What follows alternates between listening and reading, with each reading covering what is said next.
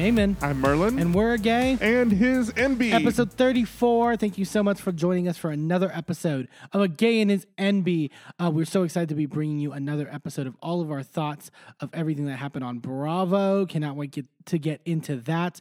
Um, but first, like I said, thank you so much for listening, whether you, whether you do that on Apple Podcasts, Google Podcasts, Spotify, across the board. Be sure to leave a rating or review. Uh, it helps us get into the algorithm and get seen by more and more people. Um, we encourage you to also follow us on social media. Uh, that's TikTok, Instagram, Facebook, and Twitter, all at a gay and his Enby. Go check us out on there. Uh, go buy our merchandise. Uh, you can get it at a gay and his Enby.threadless.com. Buy a shirt, mug, various other products. Uh, they are good prices, good quality, and some really fun designs. So be sure to go check that out. And also, if you have a question for us that you want us to answer here on the podcast, you can submit that to us across our social media or by email at a gayandhisenby at gmail.com. And we may answer it on a future episode of the podcast. Babe, I'm excited. I'm excited. It's our Housewives edition episode. I do love me some housewives. What- And I'm especially excited because this week we had the premiere of OC. A new show. Yay, new show Ugh. alert.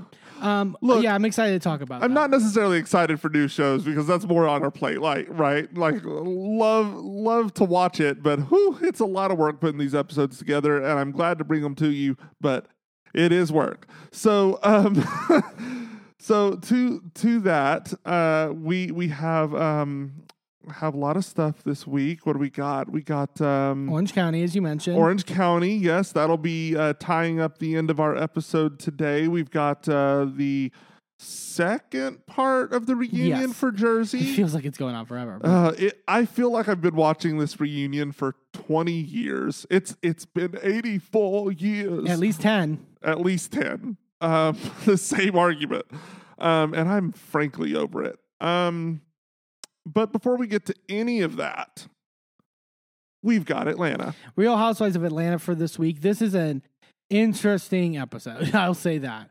Um, we we won't go into too much. Um, because the, I know there was a lot of discussion because the ratings were really down last week, apparently in terms of Atlanta, and we were kind of discussing like why that could be.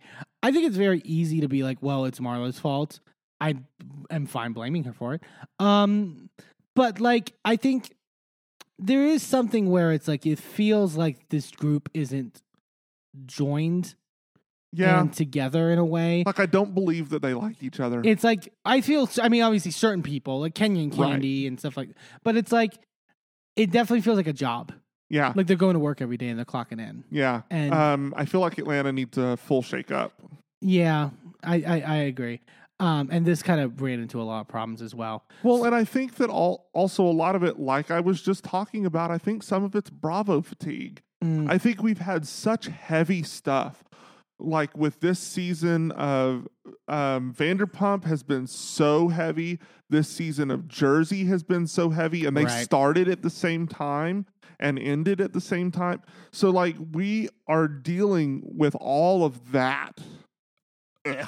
And plus, we were just coming off of Potomac ending so heavy yeah, and Salt Lake City ending Really- so heavy. really, the bright spot was Miami. And Yeah. I and I think like that was and the- Ultimate Girl Trip. and, uh, But even that got heavy. Yeah, but like I think like that was the. It's like there was a looseness to it that I don't. I don't sense right now. And- except for OC, and we'll get to it. But Yeah. I loved, loved OC. OC was great. I, I'm so looking forward to talking about that in a little bit. Yeah, so we cu- it's the tail end of what we saw at the end of the last episode with Marlo kicking Kenya's door and the sort of stuff from there. So Marlo, uh, Marlo um, uh, is storming off upset with the girls, just yelling about like I get like oh you could be here you know have Kenya boss you around or whatever, and it's like I'm gonna go get eat, go eat some steak and you can go knock and click clack and talk around or whatever, and Monyetta's already starting to get pissed with Marlo. I mean, Which I don't blame her, and it's like you can do what, too. like I can do whatever the fuck I want, and basically she says to herself. Um, you know, they then get into the elevator to go down. Marlo's ranting about like, you know, talking about Kenya. She's older than me. I'm not the example. This is going to play great to your therapist that you try to play up to later in the episode. Mm-hmm. Like, Marlo has not changed. Duh. At all. Not at all.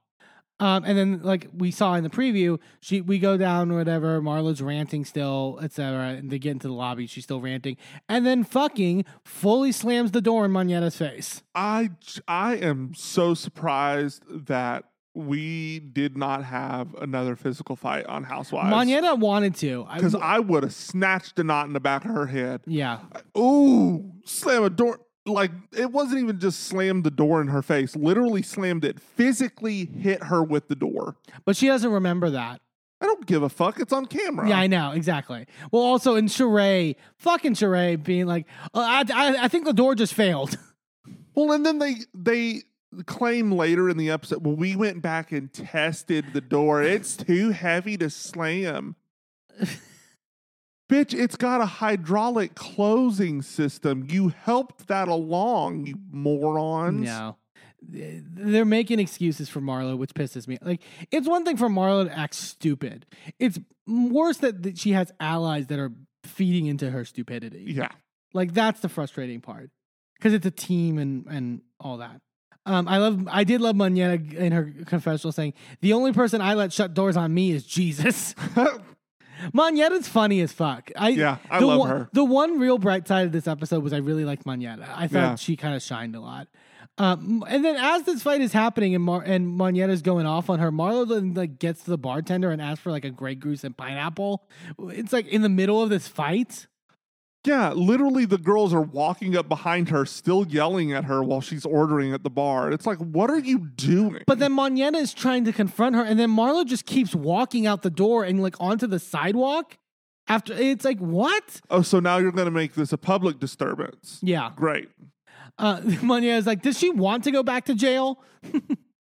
Yeah. Courtney goes out to like try to calm Marlo down. Of course, Marlo Marlo says something about like uh, Kenya looking like a demon possessed, and then we get the the um the editors like putting like red eyes on Kenya as she's like opening the door.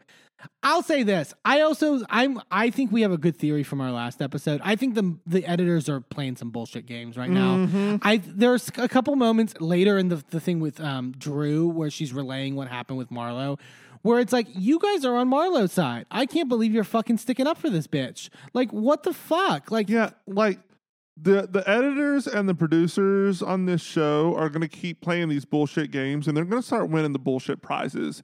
And like I just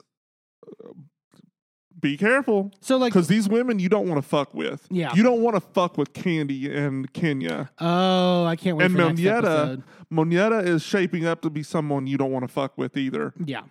Um, literally, as Marlo's ranting on the fucking street corner, the fucking bartender comes by and is like, "Here's your drink, ma'am." Is there no open carry law in Alabama? I I guess I, don't know. I guess not. Um, Monyetta then calls Kenya to sort of like be like, "Girl, I am so sick of Marlo. Like this is bullshit." And Kenya's like, "I told you she's a fucking snake." And so, like, like you and she's like, "Marlo, you or uh, Monyetta, you. I told you to not mess with her. Like you fall for it every time." And Monyetta goes, "My superpower is having kindness." Again, cracking me up. Kenya's like, you were banging on my door when Brooklyn is sleeping. And like, it's not that serious, guys. Like, come on. Like, what the hell? And then Charlotte, then, oh, and then Sheree's like, well, the banging was not done by me. And then we keep cutting to the flashback of Sheree going, uh uh Like, like you got a couple bangs in, at this point, if I'm the other ladies, like, if Sheree says something, you know it's false. pretty much. It's literally the opposite. It's going to be out in spring, summer. So September wasn't out at all, and the website's down. Yeah. Um.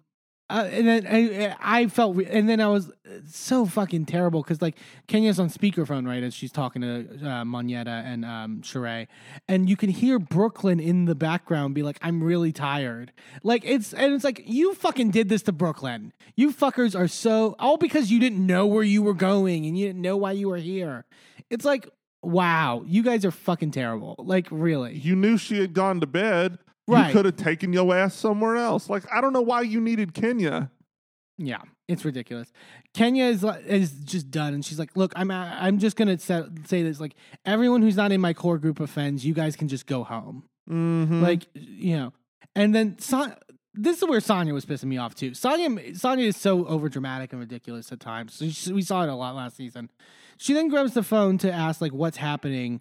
Like, you know, Kenya, we're just trying to figure out what's going on with everything. You know, we're on the road for 4 hours. And then Kenya goes, "Look, you know, Sanya, it's like you you you can go home. Don't come back. It's okay." And Sanya's like, "Well, I guess I won't come back. Bye."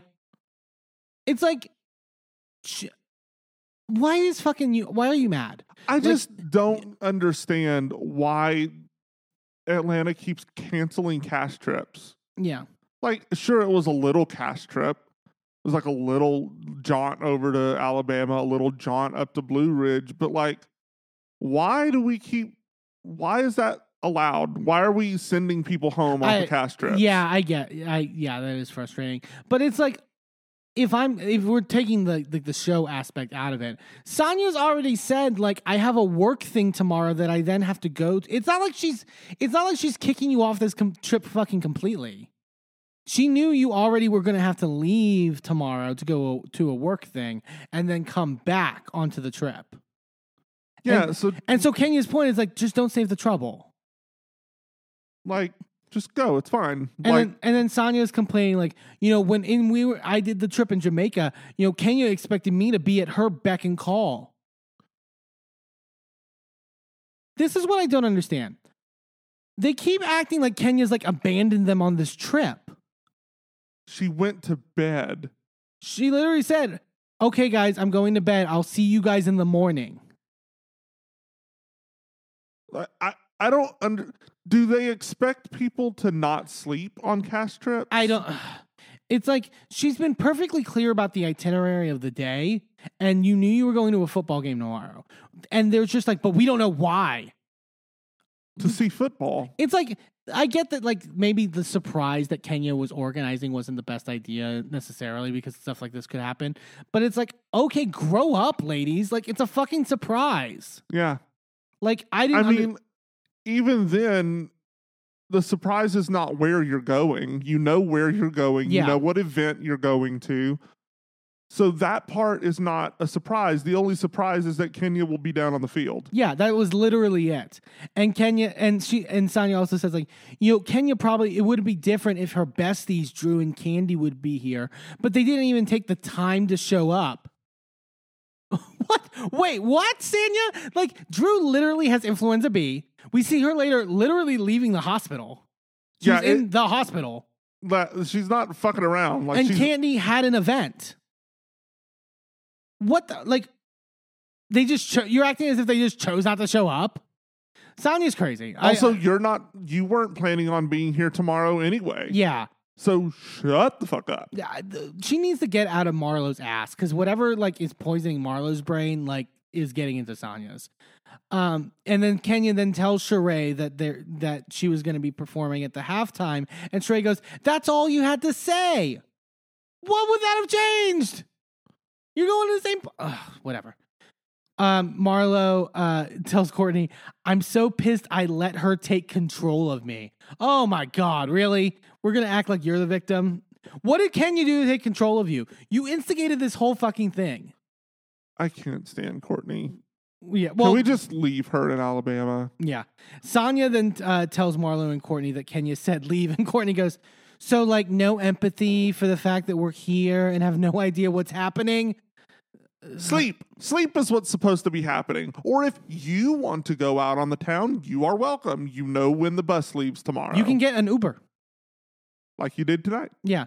Marlo texts decides she's gonna text Ken, Kenya, which like also I bet that number is blocked on Kenya's end.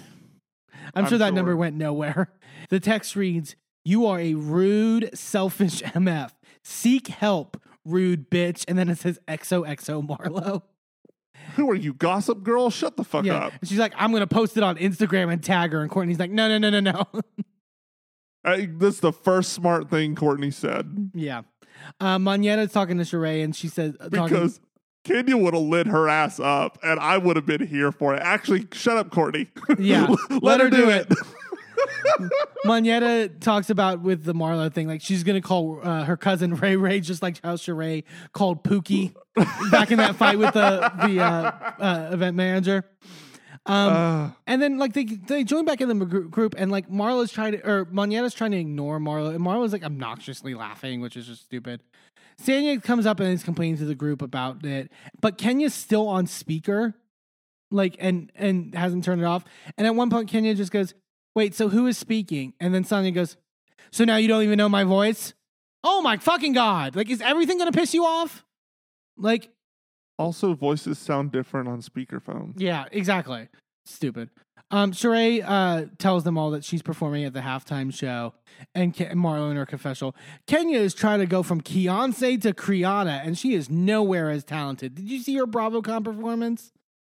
Um, Marlo, and and then what? Marlo then says something about. I'm sorry, she's not as talented as you, who does checks notes, literally nothing. collects garments. That's yep, that takes talent. Sure does. The- and then Marlo, Your talent's definitely not writing things in French. right? La Archive. Marlo says something about Monyetta kissing ass, and Monyetta, and then in her confessional, she goes, "Yeah, I said it. Monyetta kisses more ass than Kenya eats." that was funny. Why is everybody talking about eating ass these days? It's It has come up literally on three different shows at this point, twice on this one. right. Um, we go to Kandi's uh, studio, and Kandi and Todd are basically talking about Todd's movie and the work on it. And Todd unveils the poster for the Pass, um, which is basically a movie about a couple that gives each other like a sex pass, sort of. Yeah, vibe. like a hall pass type thing. Yeah. Um, Todd is kind of annoyed at a certain point because Kandi's like texting as he's like doing the pitch and stuff like that, and being like, you know, focus on you got to focus your attention like I would on your stuff. Um, then so the topic of Mama Joyce uh comes up again because Joyce finally called Kandi, but she Kandi's like she didn't mention anything about BravoCon. So yeah. hmm Um, Todd reiterates the idea of like, I don't think Ace is gonna want to see that like uh when he grows up. Kayla is already tired of it in terms of that stuff. Um Kandi and I I remember saying before that like it felt like Mama Joyce was playing a character and like doing it for the moment because it's BravoCon, etc. But Kandi does make a good point and is like, you know, like she had the chance to say something. And I do think if she would have said something positive, it could have been an equal moment Yeah, at BravoCon. In but fairness. she didn't. Yeah. She dug her heels in. And Todd himself is even wondering, like, it, is it that she just like thinks she's funny and like is like playing this character of like this mean mother-in-law? She's like, not. She's not funny. No, but I, Well, I, I mean, she is funny. I can believe that she thinks she's a star on a television show, and like people want to see me shit on Todd, like sort of like that's my thing. Like I don't know. I mean, I guess. Yeah. No. Um, we go back to Alabama. Um, Courtney is FaceTiming Drew, telling her what happened, and then Marlo, Marlo is fucking FaceTiming her life coach Sharon. Sharon's Sharon, you need to quit because you're doing a horrible job with this one. well, at the very least, Sharon, you need to watch the show now. This this is over. Um, to tell Marlo, okay, so this was bullshit. Uh, everything that you told me, because Sharon's like, you you need to know how to step away and walk away from things. And Marlo goes, and I've been doing good at that. Where? Bitch, where? Uh, Sharon, because Marlo talks about Kenya triggering her. And Sharon's like, those triggers that Kenya's giving you is not them. It's just symbolic of what they are doing. And it's like, Marlo is the trigger. like, I don't. I'm so sick of people you overusing the word trigger because it's really like watering down the real meaning. Yeah, It's for people who have real trauma sure. who then get triggered back into a fight or flight stage. It's PTSD. Right. It's not whatever the fuck you're faking over here. But even if we want to use their definition, like Marlo instigated the whole fucking thing. Yeah. Kenya literally was playing way too fucking nice for in my opinion this whole last episode. So that's just me. Um but then we it gets kind of scary because then we find out like an ambulance has been called for Kenya. She's being she's dizzy. Uh she has like a hard time breathing and like she talks about like her left arm was like numb at a certain point. Um and so that that is scary. yeah, I, it seemed like it was like it- Heart related uh, yeah or something. Like it was like and yeah, because the whole left arm thing has me worried. Right. Um, they uh, eventually get Sheree sees them like pulling out the stretcher and stuff like that. It's like, what the hell's happening? Like, Yeah. um, sh- uh, they take Kenya to the hospital. Um, Sheree gets the girls together to let them know what happened, and then they FaceTime Kenya. She says she has 102 fever and that they're waiting to get tests um, for testing that to come back. Um, and so they're just like, "We're thinking about you," including Marlo. Um, and Monyetta, gets real emotional because apparently her mom had passed, and Monyetta's mom had passed in June, and starts like getting emotional about it. It's like, shit, like you know, um, they confide in, they uh, you know, comfort Monyetta, and then Marlo organizes this like group prayer, which I'm glad that Kenya said it on Twitter. It's like, don't put that juju anywhere near me and my child. Hell no. I I don't want you interceding for me. Like I I can't imagine that your relationship with God is very good. So I don't think he's going to be doing you a favor and helping me out. So Yeah. just shut the fuck up. Marlo, and then Marlo's like, you know, I didn't know what happened with me and you, Monyetta, last night. You know, it, it got crazy. And then she go, Marlo goes in for a hug, and Monyetta at first like has her finger up, like, no, no, no, like, like almost to like block her. But then Marlo comes in, and then like Monyetta does like the most begrudging hug. Don't fucking touch me after slamming a door in my goddamn face. Yeah. And Monyetta says, Marlo is like Jekyll and Hyde. Normally, I don't negotiate with terrorists, but I got my cousin and them on speed dial. I'm good to go. Great. Okay. Everybody who has spent any time in the black community knows exactly what she meant by that. Yeah. And I'm just going to leave it there. Sheree, and then, so then keeps, Sheree then pushes his narrative like the door slammed by itself or whatever. And we've, like, they, they figured this out. Literally goes, Are you serious? Mar- Marlo, you knew you slammed that door. You literally grabbed it by the edge of the door and slammed it. Yeah. They then so they pack up, but then they go down to the lobby to eat Uber Eats because that's all because the kitchen's not open. Um, Okay.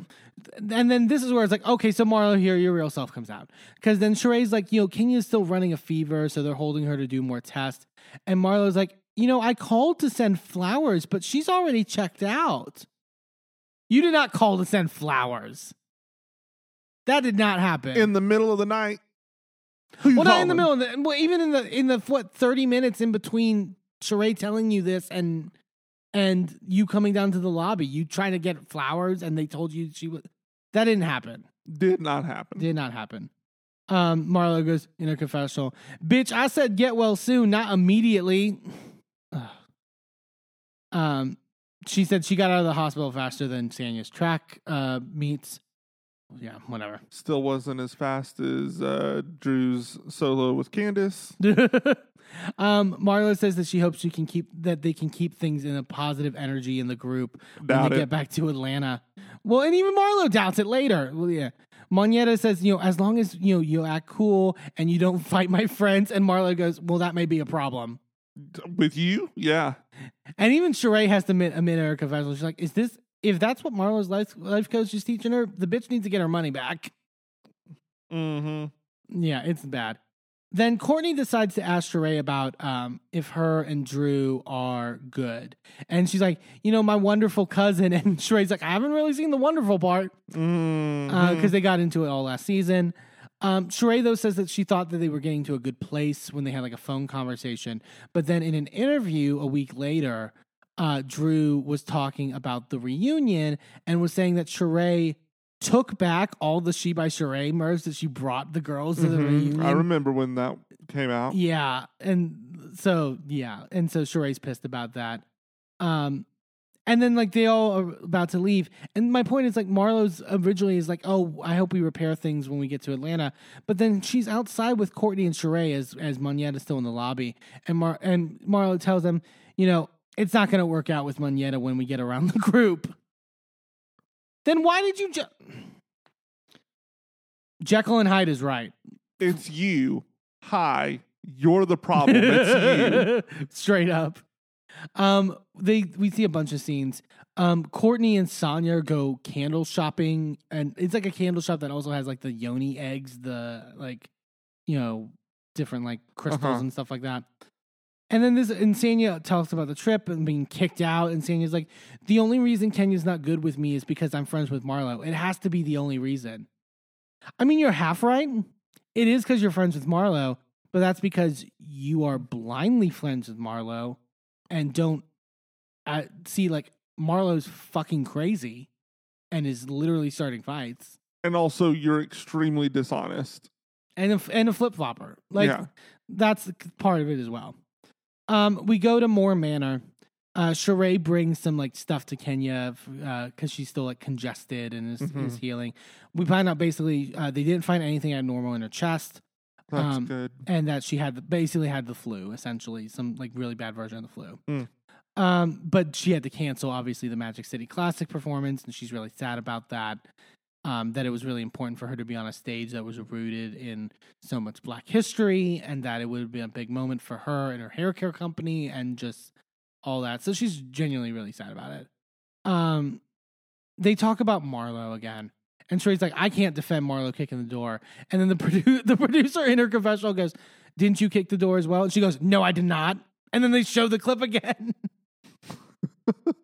It's like I, I need you to just stop lying, Sheree. yeah.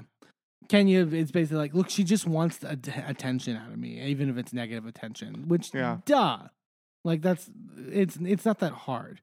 Um, Brooklyn gets back from karate and like has a cute moment where she's showing Kenya and Sheree what she learned and stuff like that.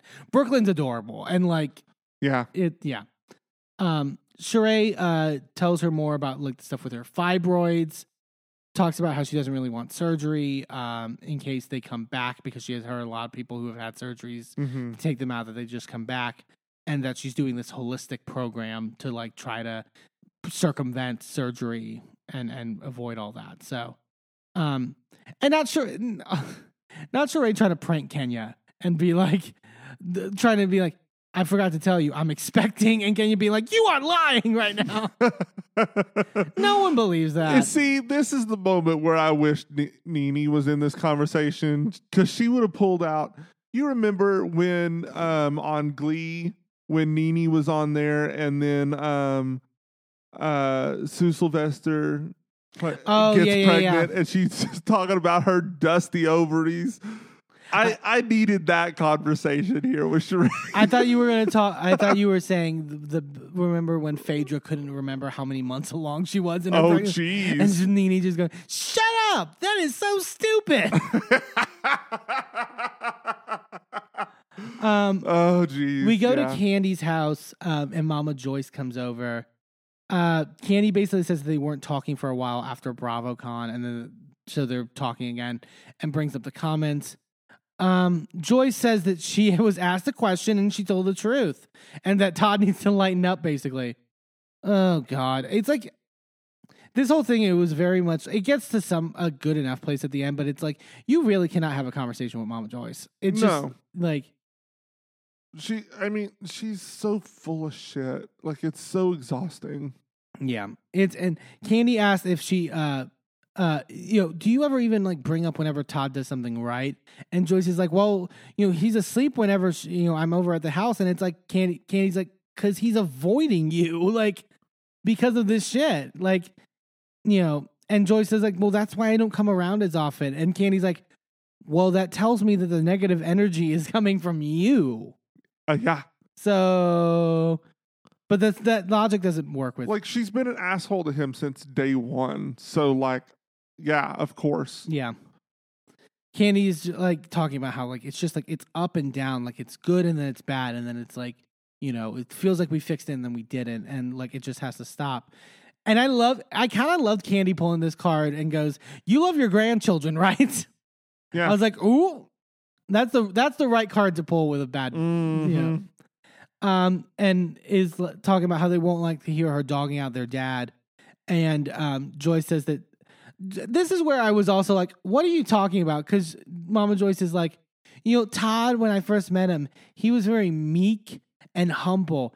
And now he acts like he's George Jefferson. And I'm like, how is that a bad th- I I'm I am not as much familiar with George Jefferson, but the little I know, He was kind of a m- misogynistic asshole. Yeah, but that's not her point. Yeah, He was at least moving on up. I know Yeah. that much. to the east side. Yeah. Um, Joyce deluxe apartment in the sky.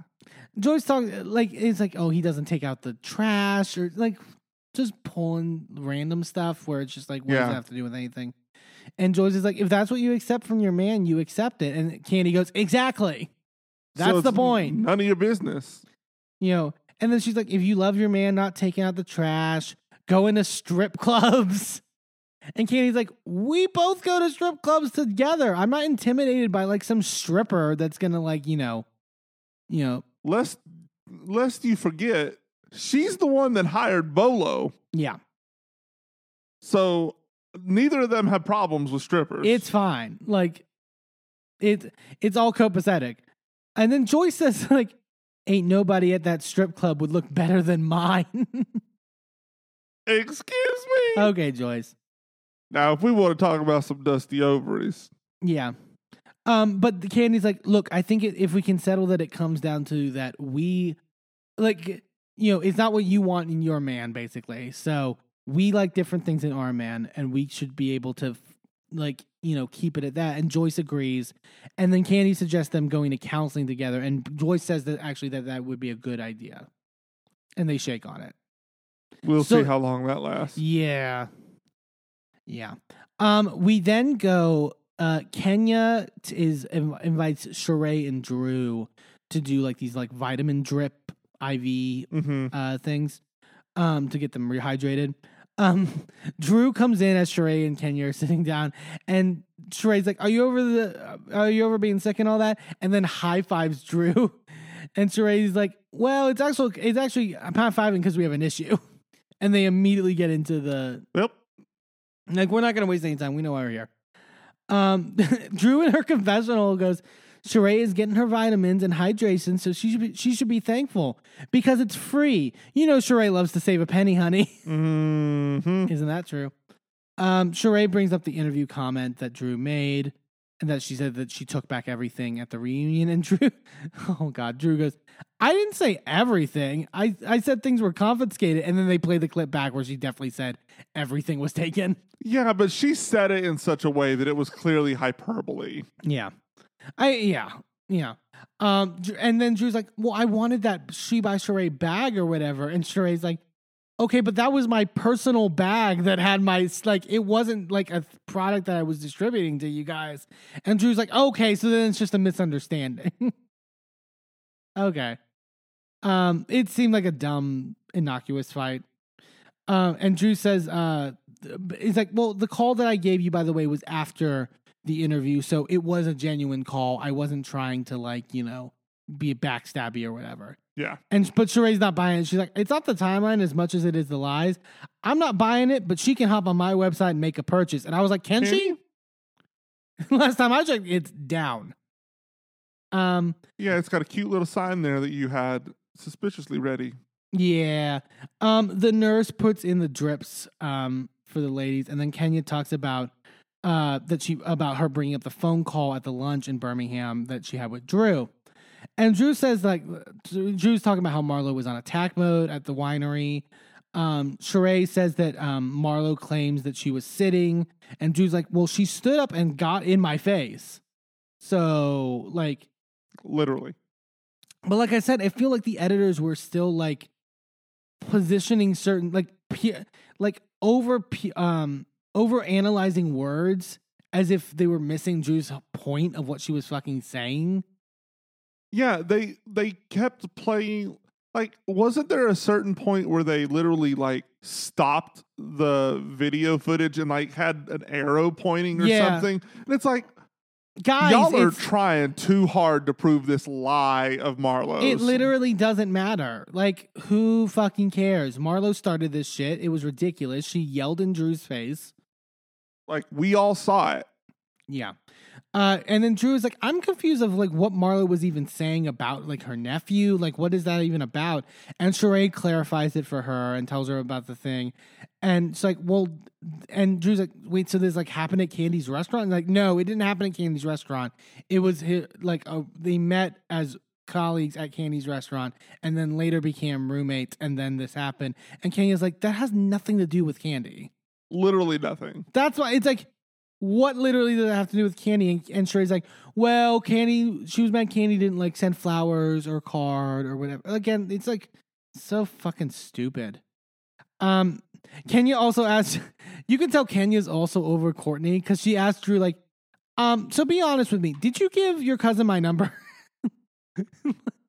like, Kenya's like, who gave her my number? Yeah, I don't want her calling me. Yeah. And apparently Courtney's organizing some like laser light team building exercise, like It's like laser tag or something. sort of, I guess. Yeah. But it seems like that that that's when things are going to blow up. Sheree's talking about like, you know, we made a pack in Alabama to continue with the good energy. And then it's just flash forwards to like everything that's happening. And apparently it looks like Kenya tells Kandi about the what Marlo's been saying about the shooting and that. Mhm. And then there's the big confrontation at the at the thing. And Kandi's like, I want to choke your ass. And it's like I love when Kandi gets activated. I know it's not good for her, but she's so good, t- such good TV. it's great for us. yeah, We love to see it. Um, but that will be the big cliffhanger and going into next episode. Um, this was a fine episode of Atlanta. It was seemed really transitional and like yeah. It, it's setting up future things. yeah. I and it the problem is it centered so much around Marlo that I was kind of over it. Yeah, that too. Yeah. Um, we're gonna take a quick commercial break though, and when we come back, we're talking part two of the Real Housewives of New Jersey reunion. Don't go anywhere.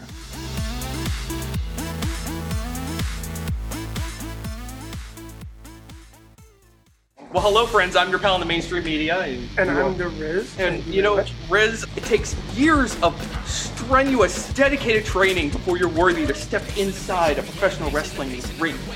But it takes even more time to develop complex, highly astute opinions about professional wrestling. Am I right? that is correct. And you know where we can find that Yes, on the Wrestling Man. that's right.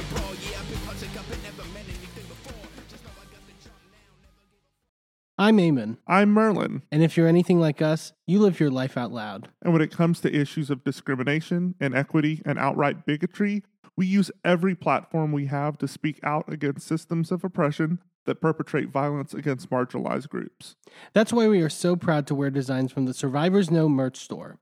Their team has created designs that feature unapologetic, empowering, and survivor centered messaging that range from mild Like accountability is love, and toxicity is not on the menu. to a little more spicy. Like one of my favorites, Fuck Your Laws, Fuck Your System, Transformative Justice Now, which has a cute little happy flower on it. Each design is available on a variety of items from t shirts and hoodies to bags, blankets, magnets, and even stickers. And as more items become available, the options will continue to grow. 100% of the proceeds go back into supporting the amazing work done at Survivors Know to support survivors, workers, and survivor advocates by organizing, challenging the status quo, and creating alternatives to the systems that fail us. Support Survivors Know by shopping today at survivorsknow.threadless.com. That's survivorsknow.threadless.com. Sidekick Media Services. We are your sidekick in business for social media, video production, and more. Find out more at sidekickmediaservices.com.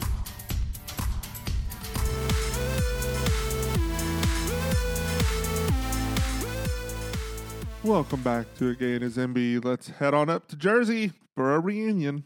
Oh God, I'm I'm over it with this. So over it. I I I think we I saw a tweet that was like, f- fire both. I'm good, Like I'm team Melissa on all of this stuff, but like D- but does it matter? I'm exhausted at this point and I don't care. If you need to fire both, fire both. yeah, Like let's just be done. Whatever you have to do to ensure we do not have an 11th year. of the of this same storyline. Done with it. It's like the fucking like the fucking thirty seconds that Jen Fessler got to spe- speak this reunion was more interesting than anything She looked so good. Yeah, we'll get to it. Um, Andy says that you know. Okay, so we're coming back in from the whole Teresa dropping the bomb of um, Jacqueline telling her that they met, that Melissa and Joe met with Joe Giudice's ex partner who mm-hmm. sent, who reported them to the FBI or whatever. And Andy's like, "You don't really think Melissa and Joe are responsible for you going to jail?" And Teresa says they hung out with the people who did. And Melissa's like, "We we didn't." And he goes, Well, you were married to the person who was responsible for you going to jail, Teresa. Well, and she's also partially responsible. Herself. That too. That too. But and I you were saying like Teresa goes, I spoke to the FBI. I know proof. The FBI does not disclose that information. That didn't happen. That Teresa. doesn't. That that did not happen. Um Melissa's like, I And then Joe, did you hear that Joe Giudice is also claiming that he also spoke to the FBI and they told him that? It's like they did not tell you. They do not tell you who informed on you. You fucking morons. Yeah, that doesn't like. Mm. Melissa uh, says that she doesn't even know the man that they're talking about, and Teresa's like, "But my brother knows. My brother knows who it is." Andy asked Dolores about this, and Dolores like, "I can't even fathom this." Dolores was kind of interesting in this this exchange. hmm I thought there was moments where I was like, "Oh, that reaction was unexpected." Um, Teresa says, um, "Look, here's the thing. He was not trying to do it to me. He was trying to do it to my ex. Meaning, he was what also I had heard from the reports, which was that if this is true, that Joe Gorga did it under the impression that it would take down Joe Giudice, not knowing that it would also send Teresa to prison. To be fair, Teresa sent Teresa to prison. Again, yes, yes, yes, yes. She would have got off scot free. Right. Um, and then Melissa's like, Teresa, we didn't commit mortgage fraud. You did, dollface. And Teresa's like, I didn't commit mortgage fraud. It goes into the spiel. Um, you know, Ter- and then Teresa makes a comment of, after this airs, Jacqueline's going to come out and say all of this. And then Melissa's like, well, you know what? I have this text that Jacqueline sent Jackie uh, Goldschneider just last year. Couple things. One, the text isn't from last year. It's technically from two years ago. Um, uh, two, I don't know what the text proves. I think it's more of a why are you trusting Jackie or uh, Jacqueline? She doesn't really like you. But she also doesn't like Melissa. I don't know. I don't get it. I don't know why it's a thing. And I also I I'm not and I believe Melissa for the most part. Like I'm not trying to I'm just trying to like think I'm devil's advocating slightly with this. I found it odd that she had this text at the reunion. I to I be fair, to be completely frank, it's probably Margaret. Margaret's like she's gonna bring this up. Margaret went into the arsenal. Yeah. Just I yeah, it's yeah. But she reads Melissa then starts reading the text and the text is like, I know I shouldn't care, but her arrogance voice and the fact that she gets away with way too much after being a nasty asshole bothers me. She's a low life trash bucket. She's stupid and also very calculating. Even with her two facelifts, eye lift, nose job, shaved forehead, Botox fillers, and new boobs, she is still so ugly and thinks she's a goddess. LOL. No, I'm not bitter at all, LOL. Every time I see something on her, it irritates me all over again. Parentheses, obviously all capital letters. LOL. She's infamous for being a dumb, classless train wreck. She doesn't get it. But as she's reading this, so Danielle, as Melissa's reading this whole thing, Danielle's like, This is petty, ladies. Like, it's really petty. And then Teresa then says, Jacqueline's to come after you, babe. And then Dolores goes, Oh, yeah, sleep with one eye open. This is bad for you, Melissa. You're going down. I was like, Dolores, yeah, that was a little odd. Uh, what was that based on? Like, was she talking about this is a person that is ruthless and who will come after you? Was that maybe what she was saying? Maybe. But it seemed like excited that, like, there was a certain, like, I didn't think it was that way because I really, I could have sworn that Dolores was more neutral in all of this. I think I felt so too. I do get a sense that she kind of. I don't think. I think she realizes when Tere- Teresa's wrong, even though she may not vocalize it to her all the time. Like, there are a couple times if you watch like past se- recently past seasons that like Dolores isn't fully Team Melissa. No, but she's not ever been fully Teresa either. Yeah. So I, I it's it's interesting. I really would love Dolores to just tell what she thinks, I- full scale. I really think that Dolores tries to call it down the middle as often as more often than not, right. and she, th- I think she thinks that she is being fair. Yeah. Yeah. Um, Andy's like, I'm gonna move on, and Teresa's like, Look, I'm cleansing all the bad energy today. And he goes, You're gonna walk out of here feeling like you took the biggest shit of your life. Uh, people had a lot of thoughts online about Andy at this part of the reunion. There, there's one moment where I sort of agree with them, but the rest of this, I was Team Andy. Look, when your cast is behaving like kindergartners on a mountain full of sugar, Yeah, sometimes you have to lay down the law. right. And that's what he did. I'm with him 100%. Like you try dealing with this, like any of like like uh yeah, it's crazy. Um, they go to they basically have Rachel segment where they talk to her, and she talks about how it was really stressful filming with a two year old and a newborn. Um, and that she's got it helped that she got a lot of help from her family uh in terms of uh that while they were filming and Andy's like kind of like you're making me feel bad like Andy wa- you can tell Andy likes Rachel Yeah. Andy like is like either like dad bonding or like something with Rachel. Yeah. I really like her too. No, I do too. I yeah, I just yeah, I just spotted that. That seemed interesting. Um, Rachel says that she uh the uh, Andy asked whether um she likes John better hairy or smooth after the Joe waxing thing, and she says she likes him better smooth, and that he also got liposuction for like like to look better for the show or whatever. Like, I mean, good for him. Like, I I am all for plastic surgery if it makes you feel better. Um, however, I wrinkle my nose up at the I like him better smooth. Really? Mm, Have you seen his lack of a chin? He needs a beard. yeah, He he needs something. something and and not the neck beard that he had. He needs I don't know.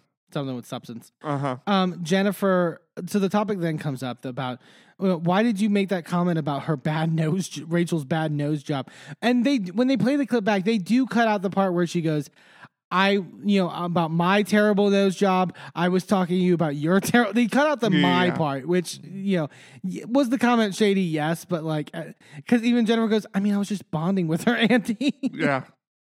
Um, Jennifer says that um, it was Rachel that spun the phone conversation that start. That's why she was mad at her Oh, about this Dolores thing. The other exhausting storyline this season. Yeah, Jennifer says that Rachel said, you know, Jennifer said, well, Rachel was like, "What was it with you and Dolores?" And Rachel's like, "I never said that."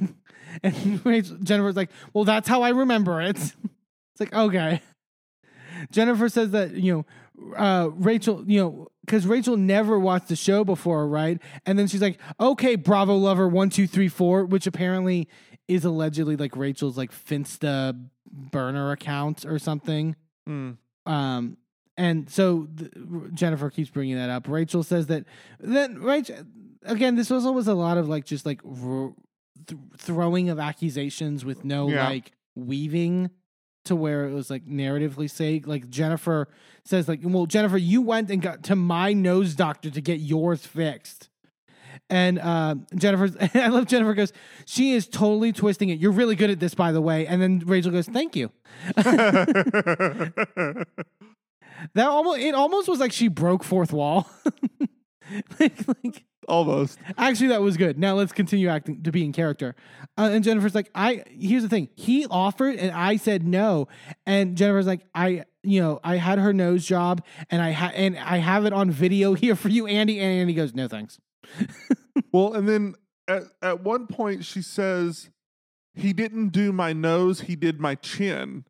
Did she? Yes. So he did a different surgery for her. Okay. The same one who did her Because. I guess the whole I was like, why does this matter though? And I'm like, I guess it's because it so would. she did have a surgery from from Rachel's. but was it is the embarrassment that she didn't get it done by Bill? Well, no, she's talked about how she doesn't like. Yeah, that Bill doesn't do her stuff. I thought Yeah. so. Like, yeah. Um, and then she'll she's like telling the story of the like. This is the only time I was kind of annoyed by Andy. Um, Jennifer's telling the story of the phone conversation. So this is how it went down, etc. And then Rachel goes, Andy, can you say something to me so she'll stop talking? And then he goes, leans over to Rachel and goes, she'll run out of gas eventually. I thought that was hilarious. I think it's hilarious, but I do have a tendency.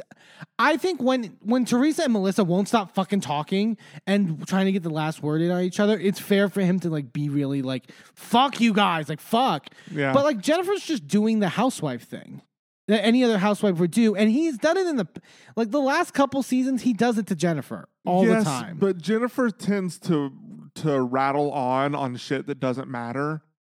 There's a moment where she does do that later, where I do agree with him being mad at her. But it it this moment was not it for me. Like it's like you don't have to undercut her when she's telling her like side of this story. Like, But uh, it was a storyline that didn't fucking matter. That that was my point, and it I wasn't guess. even what he asked. It was some random tangent. yeah. Um, Rachel confirms that Jane's adoption is finalized. Um, and then Andy brings up some recent comments from the birth mother saying that she was only doing this for the show. And Dolores sticks up for Rachel in this moment. She's like, she has talked about wanting to adopt Jane for years, even before this show. So, And see, this is what I'm talking about because I feel like, like I was saying earlier, Dolores just calls it down the middle. yeah, she tries to call it as fair as she can from her vantage point, and I, that's one of the reasons I will always love Dolores. Yeah. Oh, she's great. Um, the birth mother is saying apparently that John is preventing her from speaking to or seeing Jaden, and so Andy asks Rachel about that, and Rachel says, "Well, I think some of, one of my cast members might know a little bit more because she was allegedly contacted because of Louis." Hmm. And then Teresa does the whole what? Like she she loves that like sort of like first time hearing this like She she does the same like dumb look on her face that fucking Tucker Carlson used to do. very it's very Tucker Carlson. it's very much that same look, and I say used to because he doesn't have a show anymore. No. Anyway, Oh, but he's on Twitter. He's got like 20 million views. So am I. I don't give a shit. Yeah, it's yeah. Um so apparently like someone basically got the info from like what prison she was in to like, you know, and this is like, you know, allegedly from Louis. Uh, and Rachel says she was told this by someone very close to her. And Teresa's like, I know nothing about this. This was a little, it, I'll say this. It started convincing from Teresa, and then it just did not get convincing at the end to where I fully believe that this is like a collaborative thing. I just I don't trust her. She Yeah. has no um credibility at all. So like I at this point I'm questioning if her name is Teresa. Yeah. Margaret and Rachel then basically both talk about like what Louis said at the finale about how Bo Dietl has something on everyone, etc. Teresa goes, "Look at who's calling the kettle black." Oh fuck! Um, she almost got that one. nearly. It wasn't as bad. It was I think she dinged off the side of the kettle. Yeah. Like she almost hit it. Margaret's basically asserting like I don't hire private investigators, and Melissa Melissa's not helping. Melissa goes, I thought this was a like dumb comment. She goes, I mean, she doesn't look for it; it kind of comes to her. and Teresa's like, Oh, it just comes to her. It comes like Which is what Margaret has said in the past. yeah, but it's like it only comes to you because they know like They know you'll do something with it. They know you're a shady bitch. Like I get it. yeah. But like also I kind of also understand that she's like I don't go looking for this. Like people bring me shit. But then when Melissa, so when Melissa makes a comment that was like, eh, then Teresa tops Melissa though. Because then Melissa's like, Margaret doesn't hire people to hurt people. And Teresa goes, yeah, you don't have the money to. It's like are you admitting something, Teresa? Melissa's like, oh, so because Louis has the money, great catch you got there, um, uh, Teresa. Um, and Melissa's like, well, your apology to Margaret at the beginning of the season was fake as fuck. And then the, again, this, and then Melissa's like, well, because this was your storyline, right, Teresa? Your storyline was to be namaste. Now, and Teresa goes, don't steal my line. Jeez. namaste your asshole and and teresa's like like yeah put it up there do it and she goes if i could find the namaste i'd stick it right up my ass but and then it's like and the, the namaste part was funny but it was also just like okay it- this everything is just accusing each other of being for storyline and it's like It's exhausting. yeah. So then Jackie and Jen Fessler join the couch. Uh, again, like this was the most interesting part of the whole reunion. Wanted more Yep. of this. Um, J- Jen, Andy's like, you look like a completely different person, Jen. And she confirms that she got a facelift and she got a nose job. And I love her like honesty of just being like, I mean, what if you what if you don't ask me back? This was my shot. I mean, At least she's honest. yeah, I, I, it's so refreshing. I really love Jen Fessler. Yeah. like Jen says that she was surprised that people uh w- was so offended uh, about saying that she slept with James Gandolfini, and about says like I wasn't always this like old hag. I don't think I, I don't think she's old. I know, but she was calling herself that. No, I know, but like, eh, Uh, and then she has this funny story about how uh, the exit on the parkway to her house is the James Gandolfini rest stop, and she's like, I cry a little every time I get off the exit. God, she's great. Uh, Like more upgrade of her, please. upgrade her, please. Um, Andy says that Jackie looks radiating, and I completely agree. She Yeah. looks great. Like, um, and Jackie talks about being a friend of this season, that it was really hard coming back as a friend. Um, but she thinks it was the right decision because it, the casting was only a few months into her recovery, and she wasn't really in a good place. Yeah, I don't She- think she could have handled being full time. She said, like, I because of it was my recovery, I instinctively by that gained a lot of weight, and like I could understand her like like being on a show and seeing that like you can get it could then trigger something to like you know relapse and and something like that. It also explains why she was so irritable at the beginning of the season. Because Yeah. you remember the calendar shoot and all of that. Yeah. Um, Jackie uh, also took the time off to write her book, uh, which is called The Weight of Beautiful. Um, Andy then asked uh, that, you know, brings up like, oh, well, so Dolores was really honest about taking Ozempic. And what are your thoughts on that, Jackie? And Jackie, she, I've heard Jackie say this, but I, she said, like, and I thought it was interesting. Jackie was like, it's not a bad thing wanting to lose weight. She's like, I can understand the instinct of someone wanting to do that but the, my worry is that there's a you know the drug is in a way to where you're eventually one day going to have to be off of it and then the rebound from going off of that drug you then gain a bunch of weight and Yeah. that that could lead to some really unhealthy coping for people Yeah. like then you would then strive to uh, use more unhealthy means in which to Right. get that weight off which i think is good like i i, I not good I, I think it's correct that she's saying this like i Right. think that is a worry at the end of the day i don't think she's shaming every i, I appreciate that she's not shaming dolores or anyone for like taking it but She's like just warning her to be careful. Yeah. As, you know, I hope that her doctor also warned her to be careful with Yeah. that. yeah i think so um and then uh jackie does like a little limerick for andy Mhm. um I thought it was really good. Yeah, it was cute. Um, they also conclude that Jackie's the better beer drinker between the two, uh, between her and Jen Fessler. Um, Andy then asks a viewer question about oh, this is oh my fucking god, this pissed me off. Um, she asked a viewer question like Melissa stealing wine glasses and saying she wanted you wanted to drunk dial your ex or whatever. It seemed like you went crazy in Ireland, and she's like, yeah, you know, I just had a fun time or whatever or whatever. It was just I I got a little too tipsy and stuff like that. And Teresa goes, and my brother was fine with you saying that about drunk dialing the ex. And Melissa's like, "W- okay, you were clearly like twisting something fun. And Teresa's like, you know, she's married and she has children and she shouldn't be saying that. And I was like, fuck off, Teresa. I'm so. so dumb. Does everything have to be fucking like a. eh, like a, like this feud. Everything has to be this feud. Nothing can be just like yeah. you know. It's like, have you never heard the stereotype of someone getting drunk and drunk dialing their ex? sure. Like that. That's what she was making fun of. She wasn't actually talking about calling up an old boyfriend. Mm. Like fuck off. Melissa's like, you call people see you next Tuesdays and you have children or whatever. And Teresa's like, uh, I had a reason for that. She talked about my daughter. And Jackie's like, fuck, are we bringing this up again? like, like, let's just, let's go back to season fucking seven and five and Yeah. two. Like, shit. Like, I'm so over it. And, and Melissa's like, it was a joke. It's funny. Laugh, funny, ha ha. so good. Good I thought out. it was good. And even Dolores is like, I thought it was funny.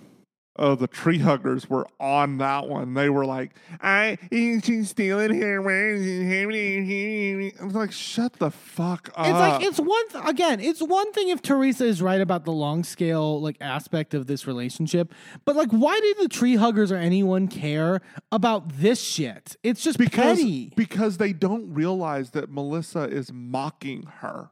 yeah, She's not actually trying to use that phrase and make it her phrase. She's mocking Teresa's use of it. yeah. Andy asked Teresa about her not not wanting strippers uh, when they were doing her bachelorette, and Jennifer says like, you know, Teresa's just not into that stuff. And Teresa says, you know, I told him that if I, you know, I was into like Channing Tatum, Oh Lord. And I was like, oh God. And they're like, just say Magic Mike, Magic Mike. And then she's like, oh yeah, Magic Mike. And then Melissa goes, you say that while you're married? Oh my God. and I was like, oh my God. Okay. but I know, I know. I get it. If she just fired that shit at me, you better believe I'm returning that shit. Yeah. Return the motherfucking sender. Um, the men start showing up into their separate dressing rooms. Oh, this um, whole for shit. And Louis is just shirtless. Ew. I was like, put a fucking shirt on, dude. Like, What are we doing here, guys? Everyone else is like fully dressed. Um, Joe goes, I love you guys. And Frank goes, It's not like you have family to love. Jesus Ooh. Christ. Frank is opinionated uh this reunion. Uh, yeah. um I think he's furious. yeah. There's a then they play like there's a compilation of all of them like not knowing words and like turns of phrases of things. Um Jennifer says that she learned the term booger wolf from her friend in Arkansas, hmm which I that makes sense. And Jen Fessler's like, honestly, I used it like 20 times since you said it. So I mean, It's I mean, um, Danielle, uh, viewer is like Danielle. Conversing is actually a word in the dictionary. You were right to use it. And Margaret was like, and Danielle's like, yeah, it feels good. And Margaret's like, it's a slang word. They put it in after. they put And- every word in after. Do you think that Merriam-Webster just makes up words, puts them in the dictionary, and then waits for people to adopt them? Right. That's not how this works. And then Danielle's like, Danielle's like joking and is like, come on, Margaret, just admit it. And Margaret goes, I wouldn't ju- you. I just wouldn't use it on a college application. I was like, okay, that's kind of mean. Yeah, like I, I was not with Margaret here. Margaret, uh, and in the Teresa stuff, I'm with her. But there are also certain things that Margaret like was Yeah. annoying me. Like to be honest, um, Andy asked about Margaret's relationship with Jan's kids, and they bring up Jan's passing, um, um, which is obviously really sad. Um, they talk about uh, also Margaret and relate and Rachel bonding over Jane's adoption, and Margaret like gets teary and th- says that that Rachel's such a good mother Mhm. and sort of that they talked about it a lot in the process and stuff like that. Um, the topic comes up about Margaret saying that she gave Joe blowjobs in the car. and she was like, it's just for special occasions. And Andy kind of shading Margaret a little bit goes, I maybe unintentionally, but he goes, It was intentional. I mean, your relationship started when you were with Jan, so maybe you had less places to do it. Jesus It's like, Christ. wow, Andy. Pointed much? Andy asked Teresa, um, who do you think is having more sex between the two of you, uh, between you and Margaret?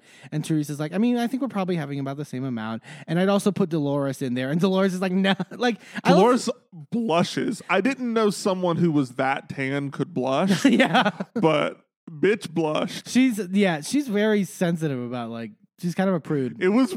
It's. She's not a prude because she wasn't mad at it, but she like coquettishly like was grinning. It was really sweet. I thought it was great. Um, Andy asked Margaret, what's the difference between Jen and Teresa saying that you're a bit better friend than an enemy versus when Jackie um, had said it previously?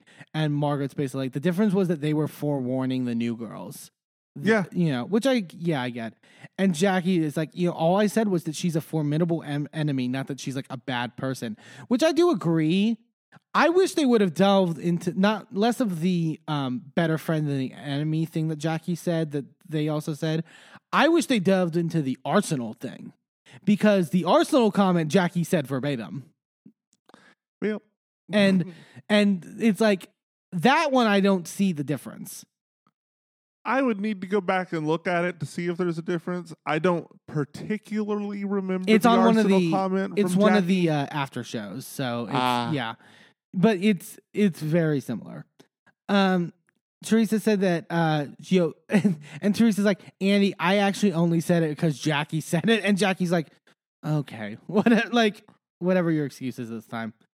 Um, Andy asked Margaret where she gets all of her information from. This was so stupid. He asked this, and then Teresa goes, Teresa points to Andy, goes, ask her, ask her where she gets it from. And Andy goes, I am. I just did. like, can you listen? Can you pay attention for two seconds? Uh, And then Margaret goes, What have I revealed other than the Bill Aydin cheating rumor? And then Teresa goes, "M- um, My boyfriend at the time, the Evan and Jackie cheating rumor. And and everyone's like, Oh, for fuck's sake. And Teresa's like, Look, I heard the Evan Jackie cheating rumor. I heard it from my brother, who heard it from Melissa, who heard it from Margaret. I'm sorry, that's just a lie. Like, that's just an outright lie. You know how I know it's a lie? When it came up on season 11, who was the first person you told about it, Teresa? Margaret. yeah. Why would you tell Margaret if she was the origin of it? You wouldn't. Oh my God. Also, even if that was a, a even if let's take that and say that Margaret started that rumor, who brought it on camera? yeah. But yeah, but like, You did. but that's what I You I, exposed it to the world. that's also what amazes me about the tree huggers. They can find like the minute clip from like season four, episode six, in like the 20 minute whatever mark of this innocuous thing that does kind of seem hypocritical now. But they can't like notice that Teresa just like does lies that are so obviously Blatant, yeah. proven. Like, I don't know. Margaret says that she tried to get Laura on the show uh, and that she attempted to, and that Laura was told by someone all else on the show that the way to get on is to cause drama. And then Teresa goes, No, you tried to get her on the show. And Margaret goes, I just said that. Yeah. And Andy's like, That's what she just said. Like, are you not listening? She, no, she's not. She she's not listening. She just that's my frustration too is like she came with the plan. Like the whoever was the head of the tree hugger council or whatever fucking gave her the plan. Louis. Maybe Louis, but it was like mention storylines that everyone that it's all just about wanting storylines. Mention, you know, uh, this thing, this thing, and just put it out whenever. Mhm. And she's just not listening in the conversation, not being in the moment. And it's like, I don't know. Um, Jennifer says that she met with Laura because last season was airing at the time that, and she was mad. Like, Yeah. it, it was at the time in which things were airing. Jennifer was still very mad about the Margaret stuff, which I get. I get. Like, if you're in that headspace, like, right. you're going to be open to that. And then A- it was also weird. Andy reveals this. I don't know where Andy got this. Because it wasn't like they brought up the fact that Jennifer told Melissa. Like someone on the cast brought this up on the show or elsewhere. And he's just like, So I know that you apparently told Melissa before all this about the rumor. Yeah, that I was like, Where did Andy get that though? I have no clue. And and Danielle looks shocked by this. And Jennifer's like, you know, I basically like I told I brought this to Melissa and she said this essentially the same thing that she said at the party, which was that I already know about this and Teresa's trying to break up my marriage, Right. whatever. Um Andy asks, okay, but then why bring it up to Danielle? And Margaret goes, because she went to acting school. um, Danielle's again like just shocked, and she's like, I didn't know about any of this. Uh, and the left side of the couch is basically like, look, they were trying to like you like you were manipulated, Danielle. Like Yeah. they which and and Jennifer's like, I didn't realize how that was gonna go down. Um Bullshit. I I think that's bullshit. But I was telling you, it doesn't absolve Jennifer from anything, right? I mean, I mean, clearly she's blatant that she did it as a plan. Right. Whether it was to take down Margaret or Margaret and Melissa, who cares? Yeah. But like, I think it the the only thing it does is sort of illuminate the part the finale party a little bit more and why Jennifer didn't want Danielle saying anything. I think because it seemed confusing at the time to me. Yeah. Well, I mean, yeah, it, it it made no sense because it's like, look, you already know you said this in front of cameras, so it's gonna be on the season, Right. So you might as well tell, like, at this point, go ahead and wrap up the storyline, right? Expose it at the reunion or at the uh, finale, like that. That's what you do. We know what you're doing. You're orchestrating a storyline, so wrap it up. Yeah. like stop acting like that's not what you were planning from the very beginning. Yeah. I, I just think like she no she knew what Melissa's reaction was gonna be, right? When Danielle would have brought that up. And so she knew she would blame Teresa. Right. So I think that that element in her head at the finale party is at least more it may that part makes a little more sense to me.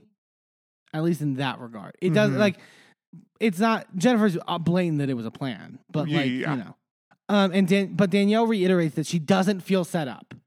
And that, you know, she says, I choose to believe I'm nobody's pawn. And Margaret's like, but you were though.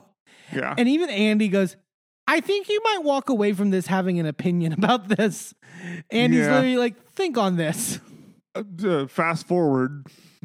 But then Jennifer kind of gets a good dig at Andy, not at Andy really, but Jennifer's like, I'm sorry, would you have rather me hide it, Andy? Do you like it when housewives hide things? I was like, ooh, shot from afar to Robyn Dixon.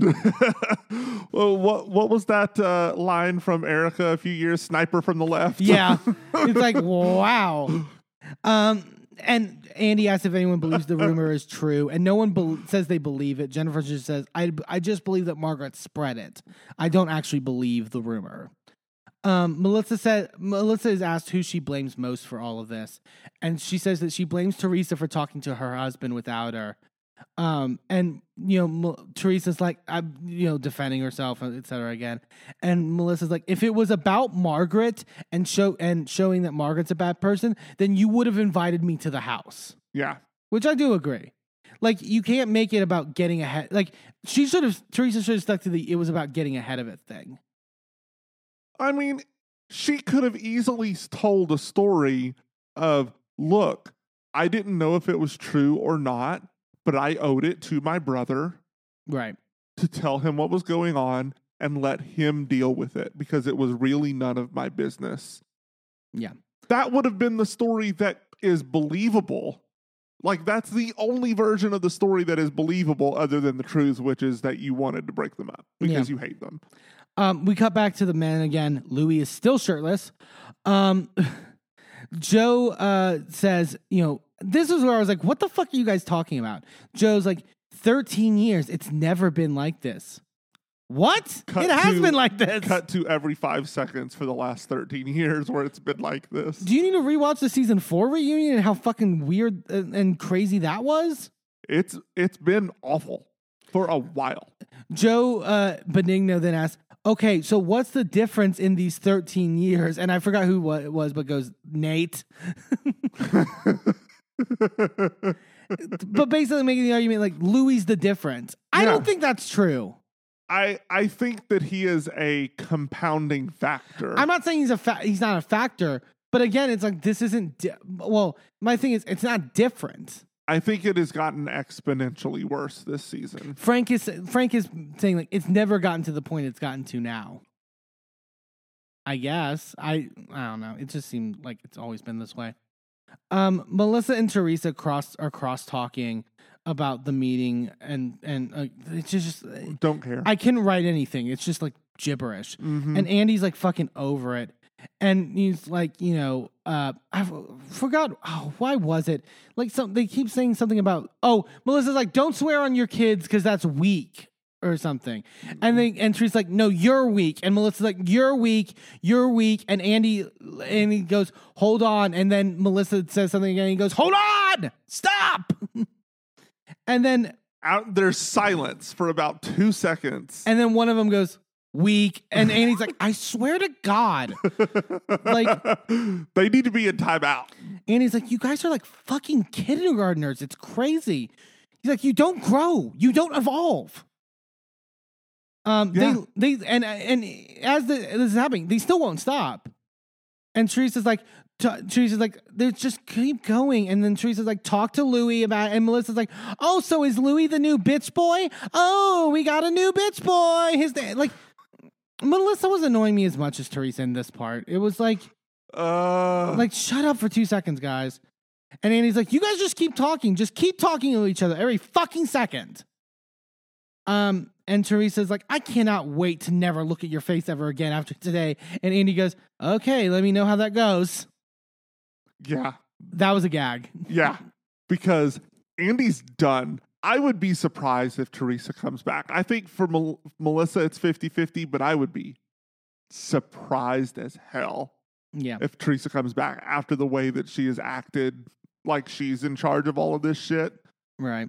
Um, Every other time that's happened, they've been fired. yeah. So we go back to the men again. Louis is still shirtless. Um, Frank then says that Louis fucked him and Frankie Jr. I was like, fucked him. I oh, mean- fucked him over. Oh, Um, and it was about like I guess like they closed the company that he was working at, and Louis never told Frankie Jr. about Yeah. this. Essentially, um, we go back to the main stage. Uh, Andy asked about Angie and the co- the coffee reader. Uh, Jennifer says it starts out nice, and it's like Jennifer's like, so Angie was actually the nurse that looked after No No, and Andy's like, oh really? I didn't know that. And they talk about that, and Jennifer's like, and you know, she had asked me going in, like, am I going into the Lions Den? And then Angie said, like, because you know, Melissa never visited No No, and everyone's like, oh, for fuck's sake, like, here we go again. let's reiterate this shit. And Melissa's like, it's just like run Melissa over with a truck day, and and Teresa goes, it's true. And then so this like they they do the like this so that they talk that, and then Andy is then re, about to read a new question about Bill and Jennifer's marriage and their therapy and stuff like that. So he starts to read it, but then Jennifer then starts interrupting, being like, "Okay, so Andy, the rest of the story about this cup reader, etc., like, and and why Melissa wasn't there for No No or whatever." And Andy's just done, and he starts just getting louder as he's reading the question. He just goes, "At Rachel XX Naro from New Jersey says, has Bill's perception of therapy changed at all since the season ended?" And he's like, "I'm just gonna keep yelling." Yeah. I mean, yeah, he has to.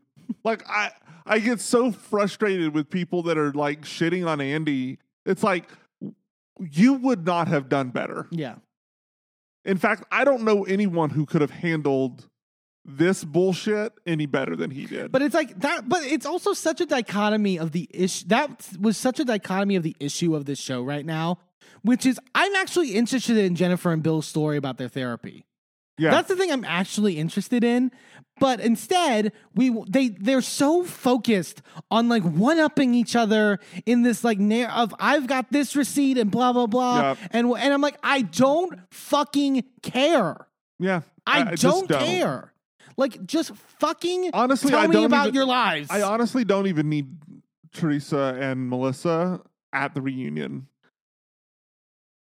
They Like- they could just leave. Like Jen then- Fessler, tell us more about your mom. I don't I don't care. This isn't like fun anymore. Like fuck. Um Jennifer's like tells us about the therapy and she's like, you know, he that she's not pushing for more therapy from Bill and that she's more, you know, but they're in a good place. She's more understanding of the whole pool house thing and she makes the compromise that she joins him out in the pool house so they can have quality time together, which I thought was nice. Um, and Jennifer says that she's happy. And then Andy asks Margaret, Do you think she's happy? And Margaret goes, I think this is what she wants in a marriage. That's not an answer. I mean, it is. I think. I think that Margaret was just saying this is not what would make me happy. I don't know how you can be happy from this, but I guess she is. yeah. Um, Andy asked about if Margaret can understand that Jennifer's still mad about the affair rumor or the affair stuff coming out, particularly with her children, stuff like that. Mhm. Margaret's like, I can understand why she's still mad, but I am not taking responsibilities for her children because based off of that, there was obviously issues going on for years. I thought that was a low blow. But it was accurate. Yes and no. Him hiding in the pool house had shit to do with the affair coming out. Right, but I feel like that would have come out without this.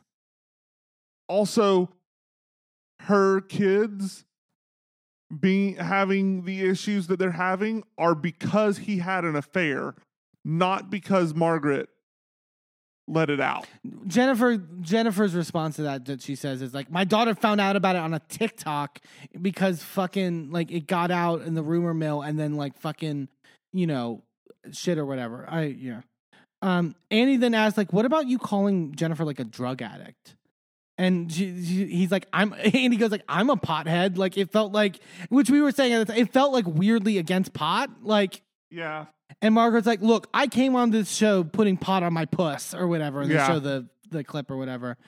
And then Margaret goes, "This is where I'm like, okay, Margaret, you got to stop." She goes, "I am not a vice shamer." But when your vice is your entire lifestyle, and everyone and Jennifer's like, "Oh hell no," and I was like, Yeah, "This that- is verging on a line Yeah. that I don't really like because Mm. Jennifer. Je- when have we seen Jennifer be like a huge pothead on the show? we haven't. We haven't seen her smoke on camera at all. And so when you say like you've made it your lifestyle, to me it reads as if you're saying it means like it reads like you're saying something about their culture. Yeah. Cause and you like and Margaret has made some comments about like the arranged marriage stuff and so where it is it does come off very culturally insensitive.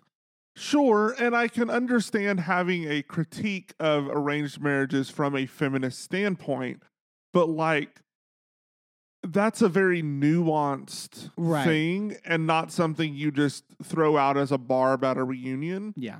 Um and this doesn't really seem to have much nuance to it because we don't know what you're talking about. Yeah.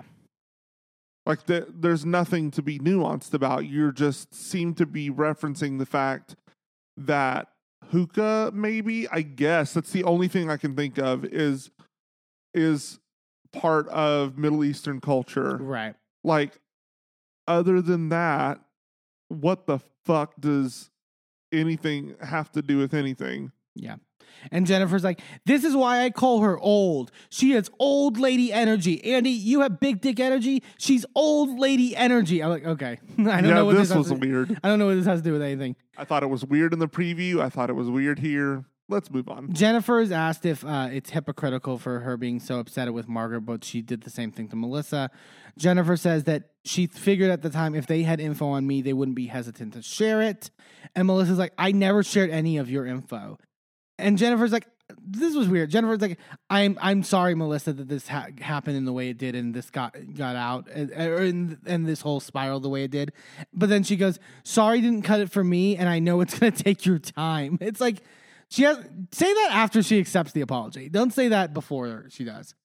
Um, and then Jen Fessler is like, "Okay, look, uh, the thing I don't understand: setup or no setup. What was the point at the finale to sit Melissa down?" And Danielle's like, to, "For her to kill it on camera," in, in Danielle's mind. And Jennifer says that Laura was already on social media getting stuff out there, so it was just a matter of time. You would have had to answer for it, Melissa.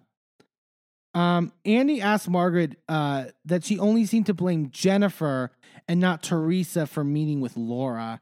And Margaret explains that she asked Teresa about this in the first episode when she was at Teresa's house. And at the time, she said she wasn't doing anything with the information. And and Teresa's like, because we see the clip, and Teresa's like, "Have I done any? Like, have I spread it? Have I said anything on camera? You know, whatever. Like, I haven't." Um, and Margaret gets asked um, why things seem to have gone south recently with her and Teresa. It seemed like they were in a better place on the season, and then things have transpired since then.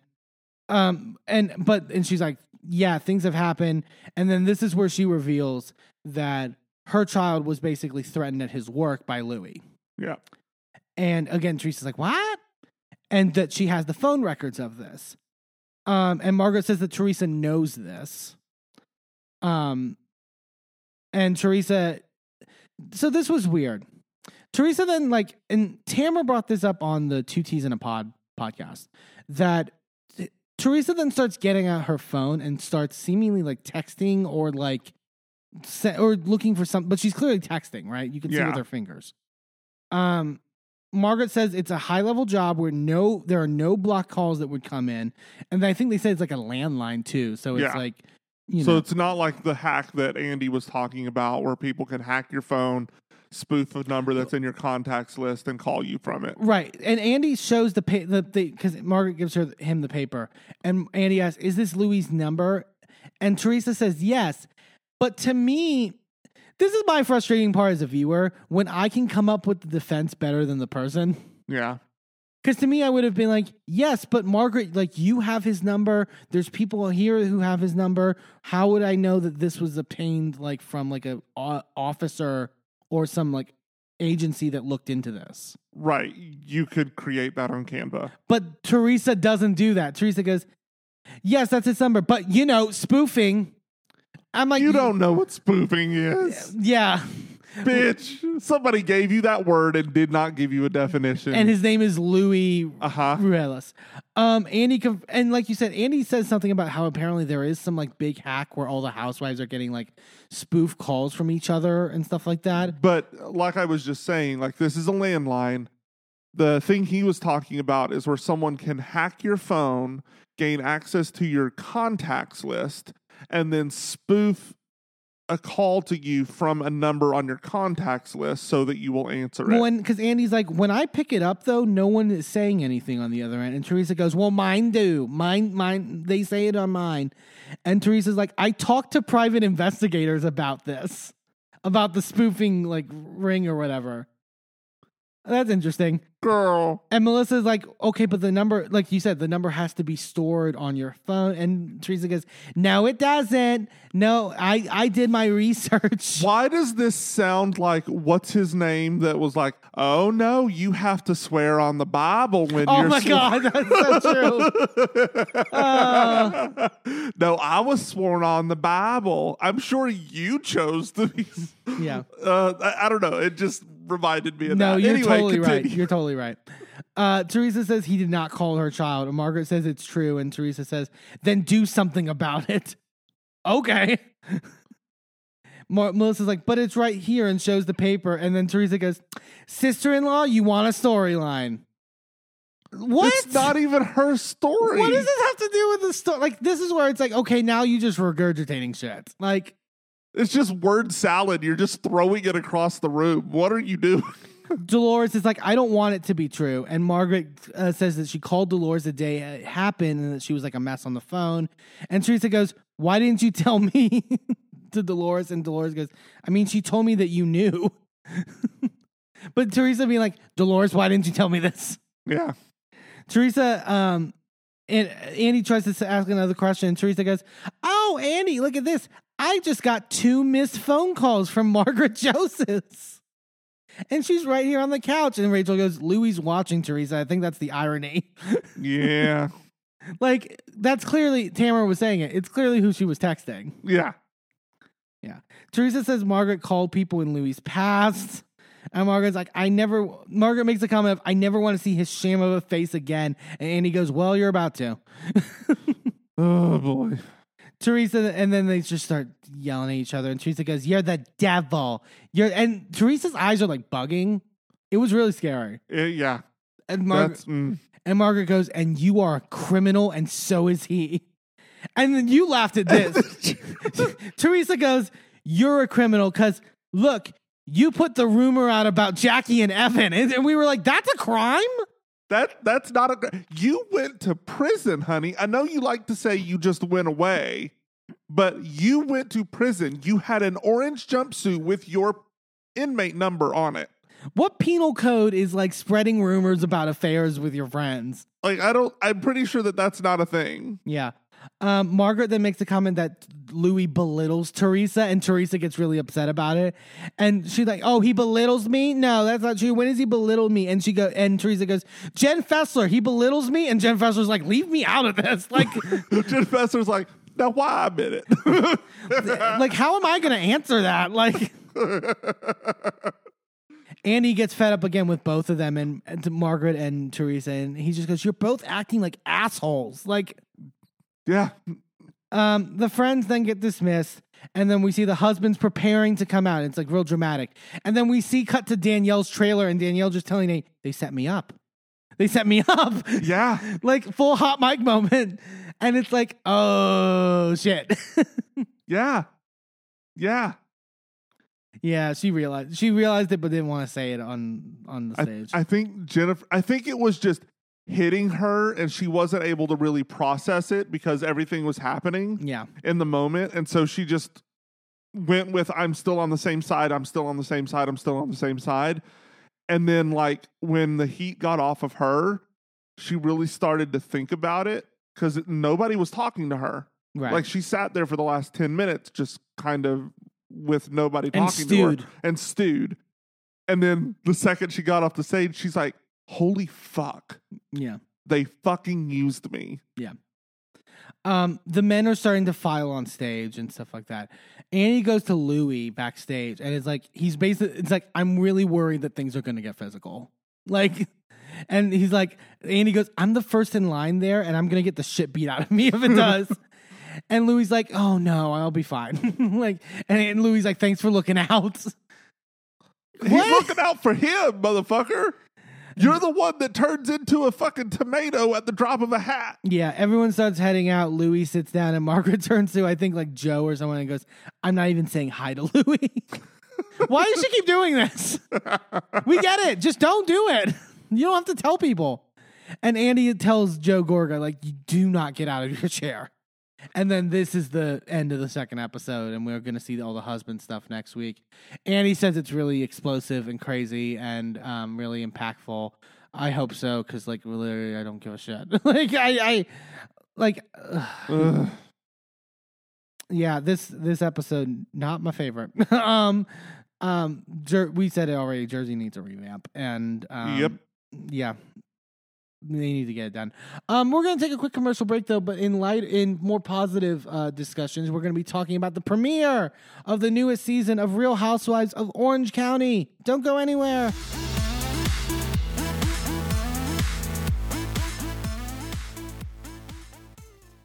Well, hello, friends. I'm your pal in the mainstream media. And, And I'm the Riz. and Thank you know, much. Riz, it takes years of strenuous, dedicated training before you're worthy to step inside a professional wrestling ring. But it takes even more time to develop complex, highly astute opinions about professional wrestling. Am I right? that is correct. And you know where we can find that? Yes, On the Wrestling Man. that's right.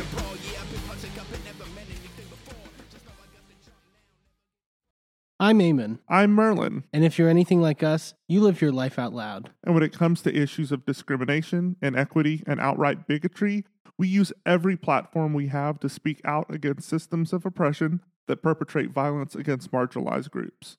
That's why we are so proud to wear designs from the Survivors Know merch store.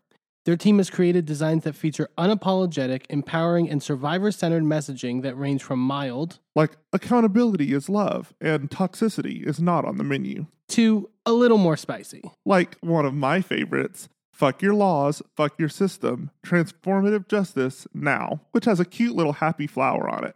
Each design is available on a variety of items from t shirts and hoodies to bags, blankets, magnets, and even stickers. And as more items become available, the options will continue to grow.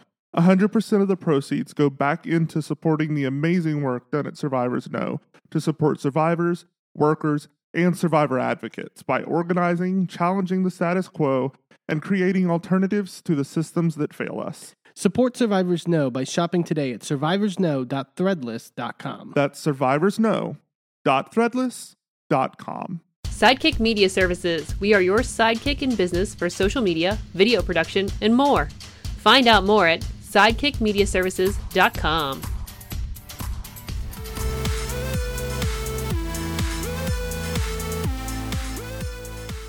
Welcome back to A Gay and His Enby. Let's head out west for a cool, refreshing slice of Orange County. Yay! This was a good first episode. Oh, it was so good. I'm. I think Orange County's back. oh, yeah. I, I like season 16 like was a little bit back. It it wasn't perfect, but it was a little better. This I I really enjoyed this episode. This was everything I wanted from Housewives. This was fun and there was drama, but it was light and it was everything that we haven't been getting lately. yeah, And it just, it was the balance was right. Oh, Like, it, it was wa- so good. It was really good.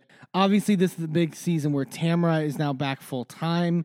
Um, I think this was an incredibly smart move. I think. I Oh, think yeah. it's going to pay off really well because I think Tamra, um, is a good leader. I I think it was. I was happy Heather came back last season, Mhm. but I don't think Heather can lead a franchise. no. I think No. Tamra is much more suited in that role. She's a she's a good second seat. yeah.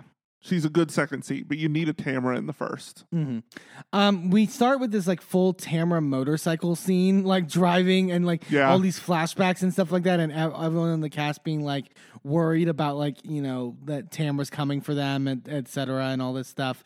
And like she does the full like take the helmet off, full like hair flip, like you know slow mo, like We love to see it. yeah. Um, but then she we see her just go straight to her house, and then Eddie is cooking. I missed Eddie. Eddie's a great house husband, and I think he's very underrated. Yep. He's really charming, and um, yeah, I I I enjoy him a lot. Yeah. Um, Tamra says like when I left the show, I was in a bush. Cut to her literally in a bush with Gina. that was literally her last scene, which is crazy to think. And she's like, it's not how I wanted to leave the show. And she says, I'm back with a different perspective, and I I don't always have to call everyone out. And she goes, I hope I stick to that, but who knows? It- you won't, but that's okay. That's why we love you. It was interesting. Also, this episode, they kind of had to do a little fourth wall breaking in A certain parts bit. in terms of the main story. hmm but I didn't mind it, and I thought it weaved well enough to where I didn't. It didn't take me out of it. Yeah, and I'm fine with a little like acknowledge the fact that you're on a fucking TV show. I'm fine with that. Yeah, As long as we're not like constantly like seeing the camera crew, then we're good. Yeah. I'm fine. we found out they sold their Coto house and they moved back to the old house that they've remodeled now. Mm-hmm. Um, and then uh, Tamra's mom Sandy is now living with them in their casita. Um, she's funny too. Uh, uh, Eddie makes a comment about like, "Oh, you're trying to get me drunk and take advantage of me," and then says, "I don't do anal." And she's like, That's not what I've heard about you, which is funny because there were all those gay rumors about Yep. him on the show. yeah. I'm glad we can joke about that. Um, Eddie talks about how he's planning his early retirement, and Sandy makes a joke about, you know, if you want like a nice part time job, I can get you a job at Costco giving out samples. and t- Eddie's like so excited, like my Like, dream it's my job. dream job.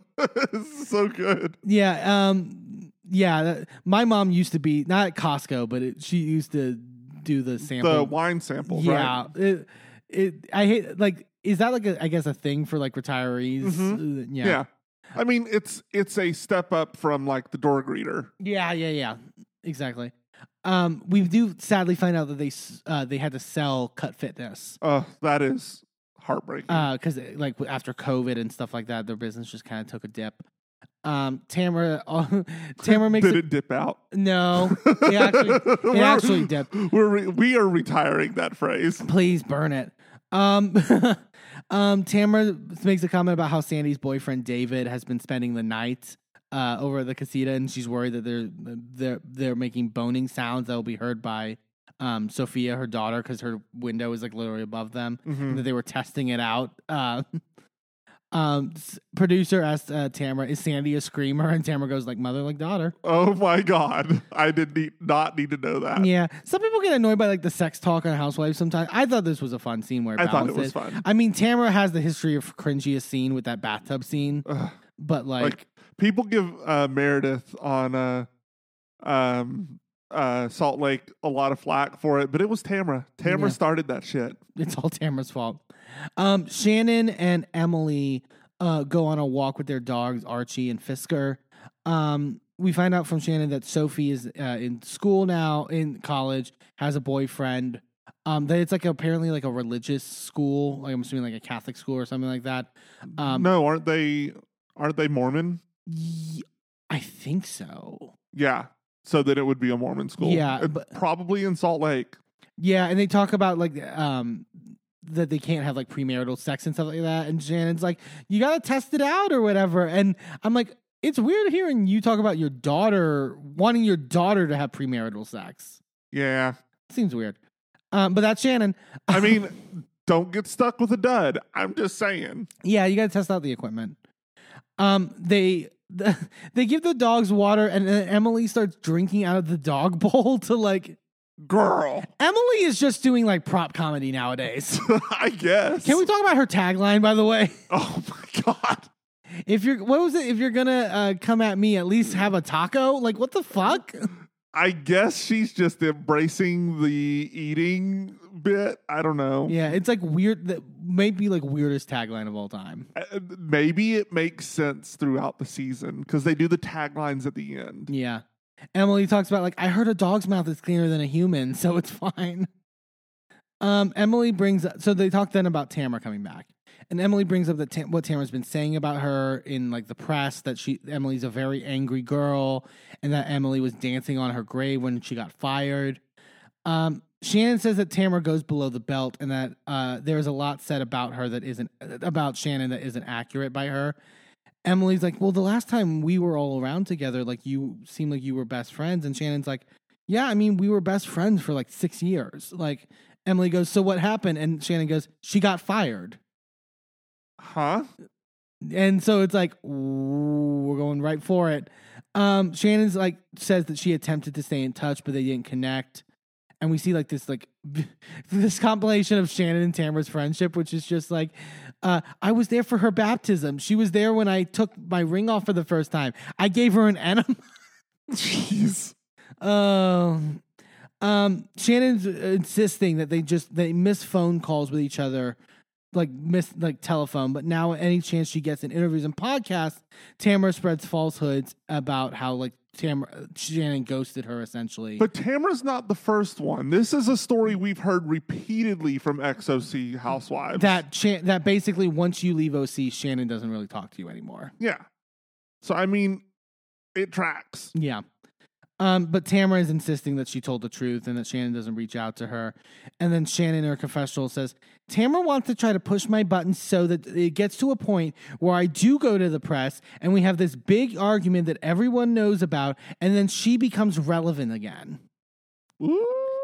And then Tamra in her confessional, because it's like a side by side, Tamra just goes, Truth hurts, bitch. I liked that they were doing this side by side thing because they started Mm. it on uh, Girls Trip 3, Yeah, yeah, yeah. where they had like the side by side confessionals that seemed like they were talking back and forth to each other. They haven't really done that on Main Housewives before. No, but it it's nice because they were finally getting into seasons that were filmed after that. Yeah. So it's it's clearly a new direction that Bravo is taking, and I'm kind of here for it. Yeah.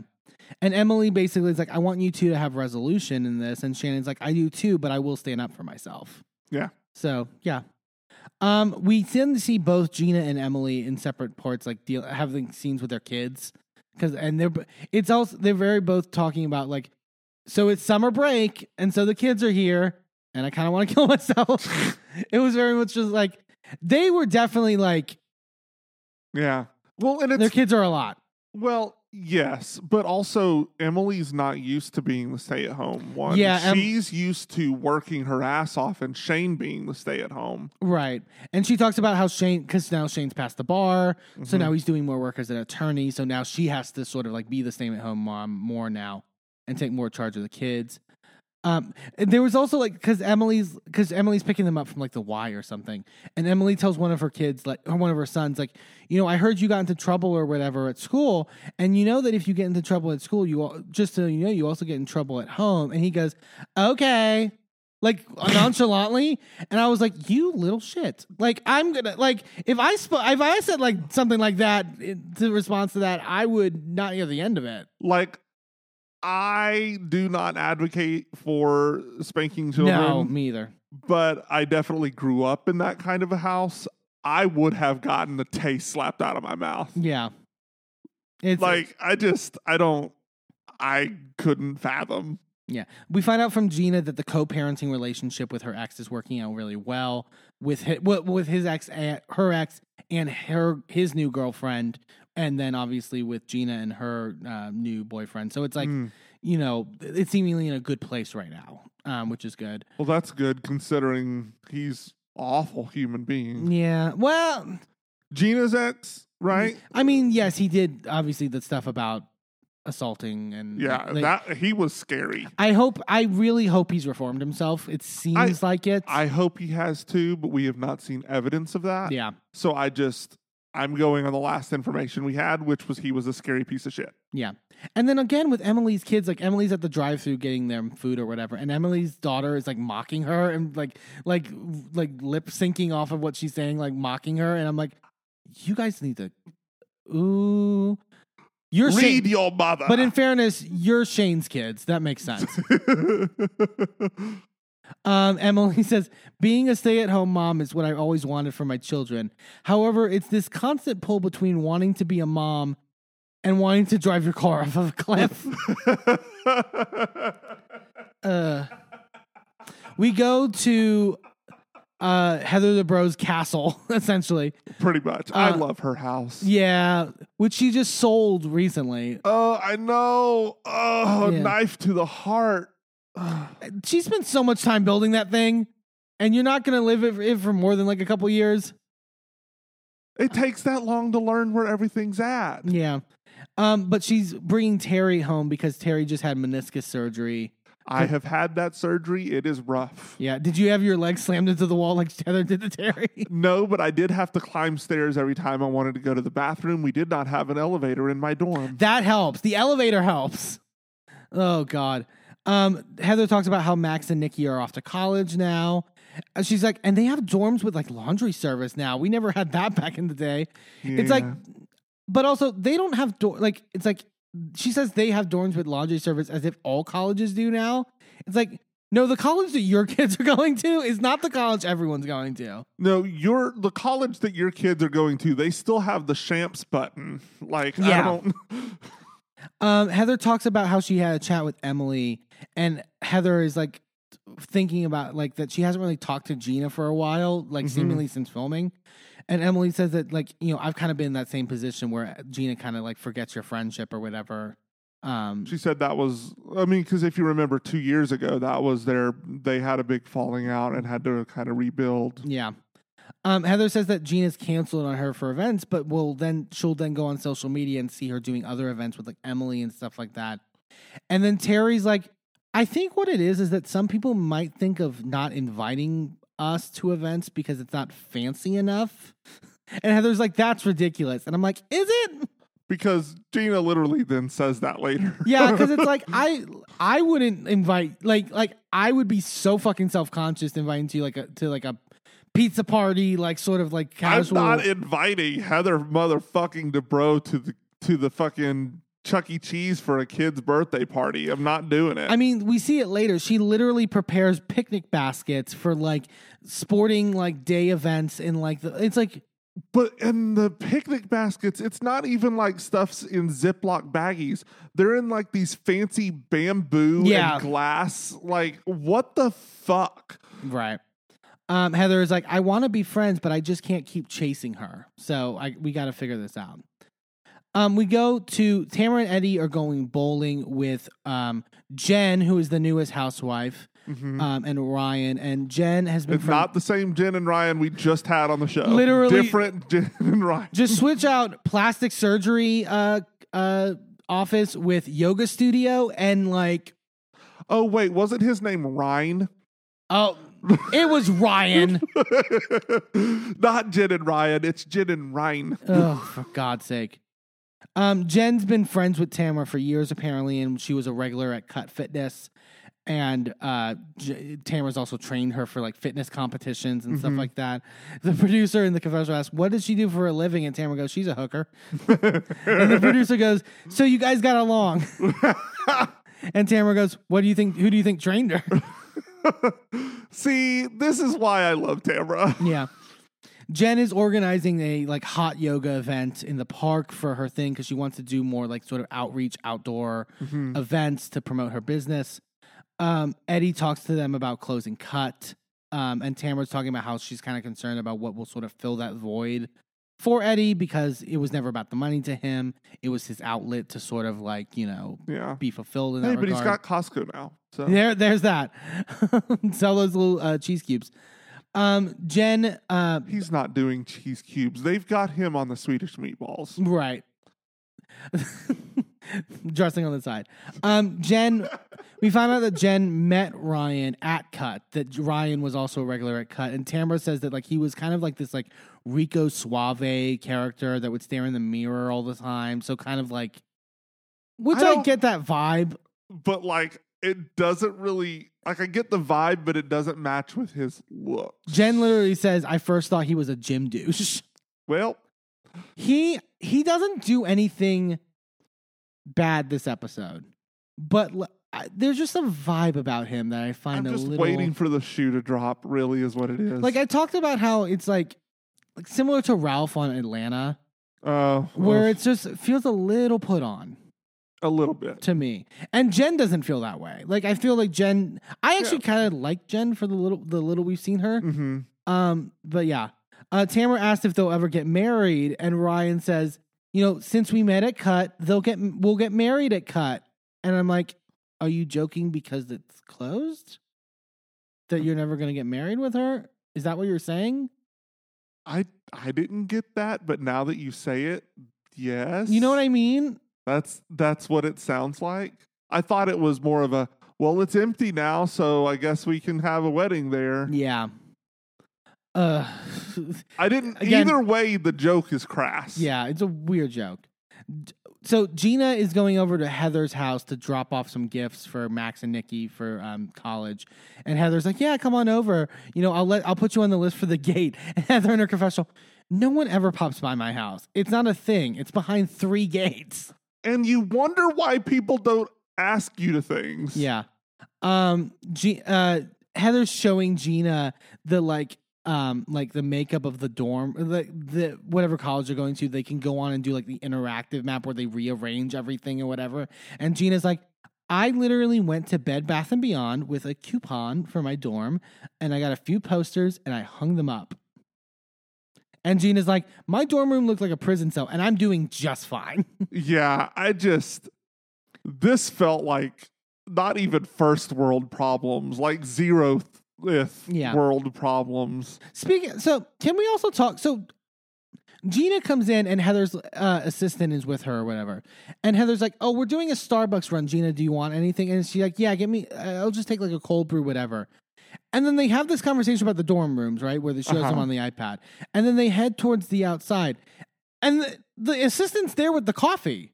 This was like the quickest fucking Starbucks run I've ever seen. I Even was if like, they placed the order online and just had to go pick it up and bring it back, you got through all three of those gates. I was like, do you have a Starbucks in the house? Is that something we is that an addition we didn't learn about?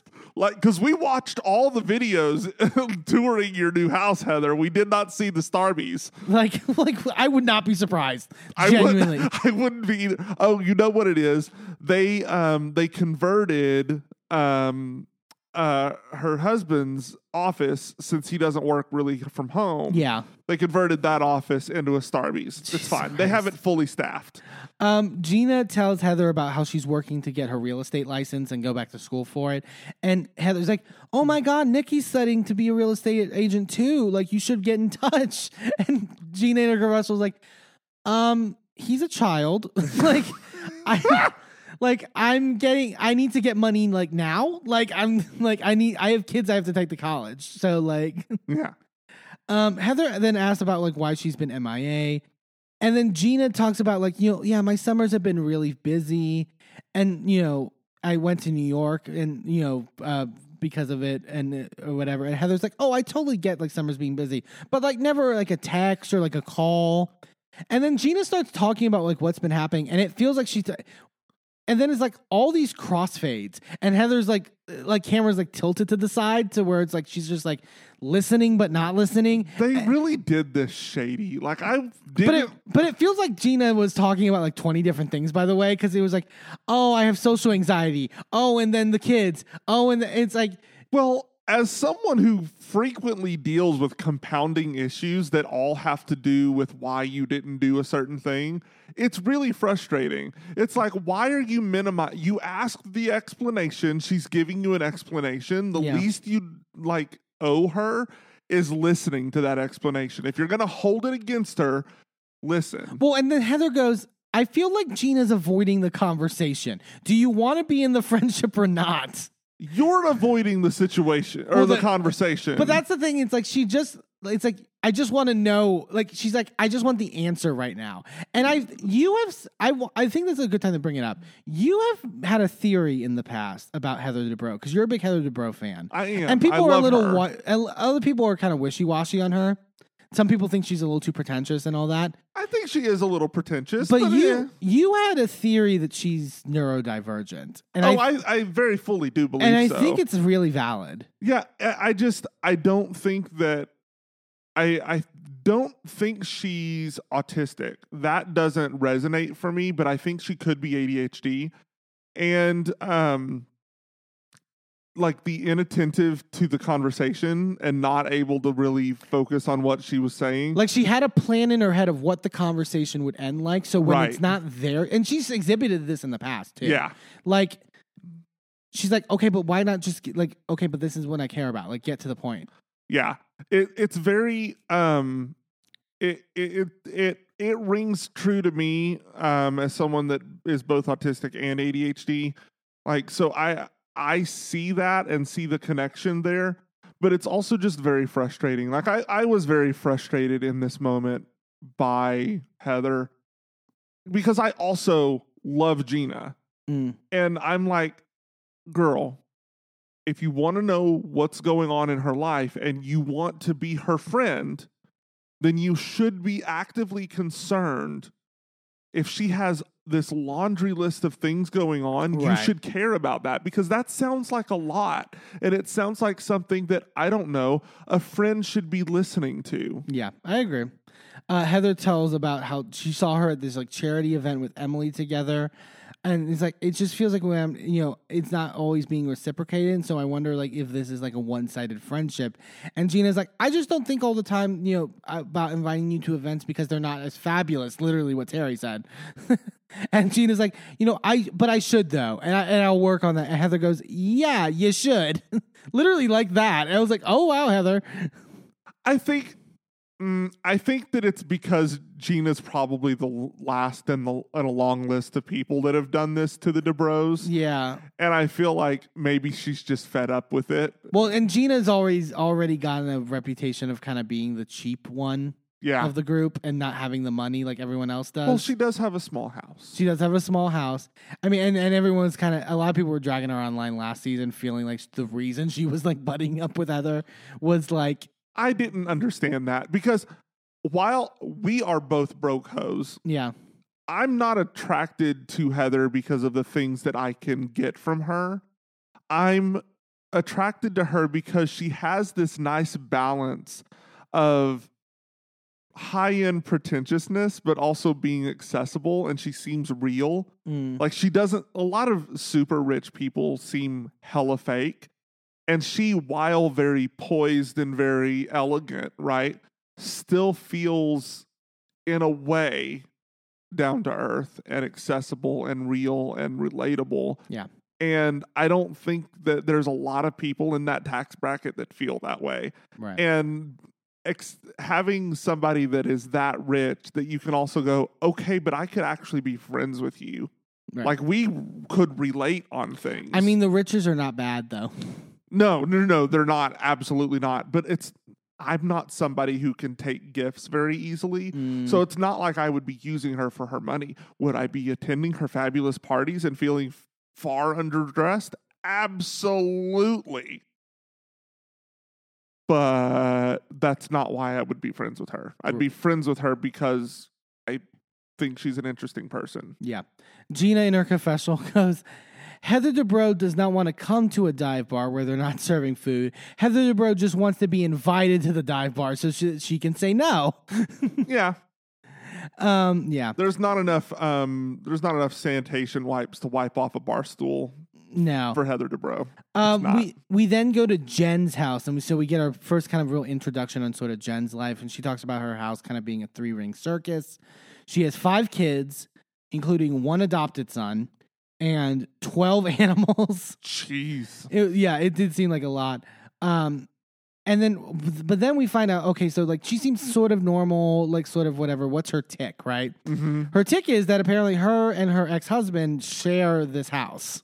Yeah. And basically, we find out that he his name's Will. He lives in Oklahoma, and is they they both got married in Oklahoma and they started in Oklahoma. And he's still at this point still working on in her family business. And instead of moving the kids back and forth, basically, she'll just go stay at Ryan's when he's into town staying at the house. It just seems real awkward. Yeah. And because she- his stuff is everywhere. yeah.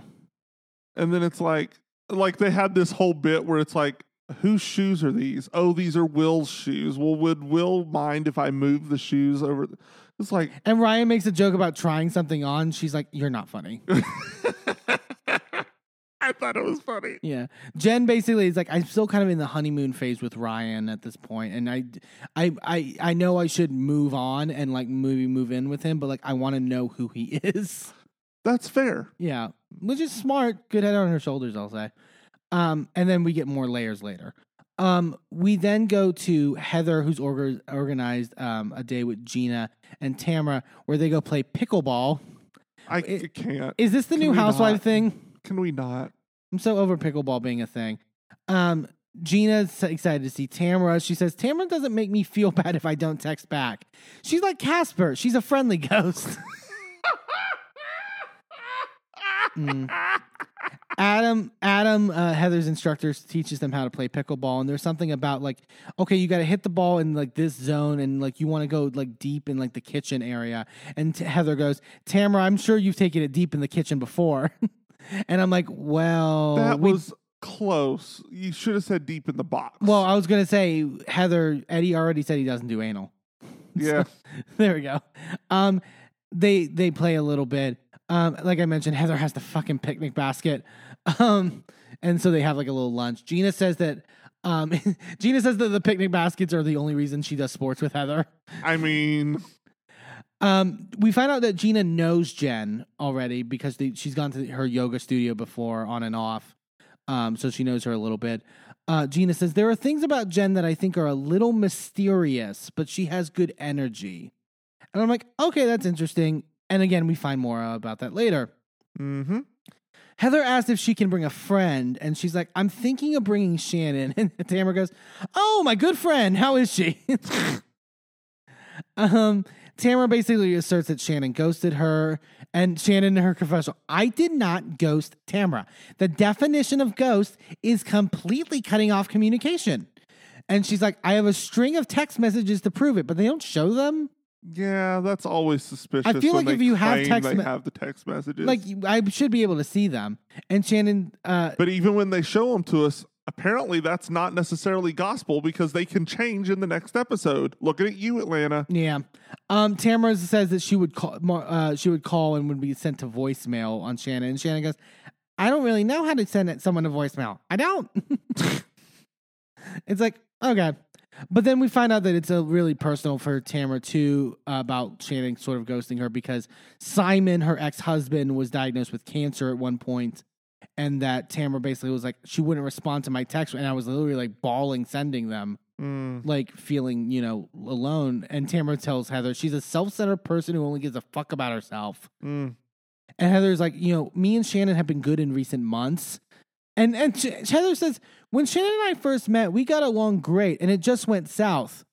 But then they- Um, But then they cut to last season of the of the party and all that stuff that happened. It's like, okay, but when you guys first met, like, do you not remember Shannon's first season? Like, you don't remember? You'll all see the fucking truth and all the sort of stuff with that.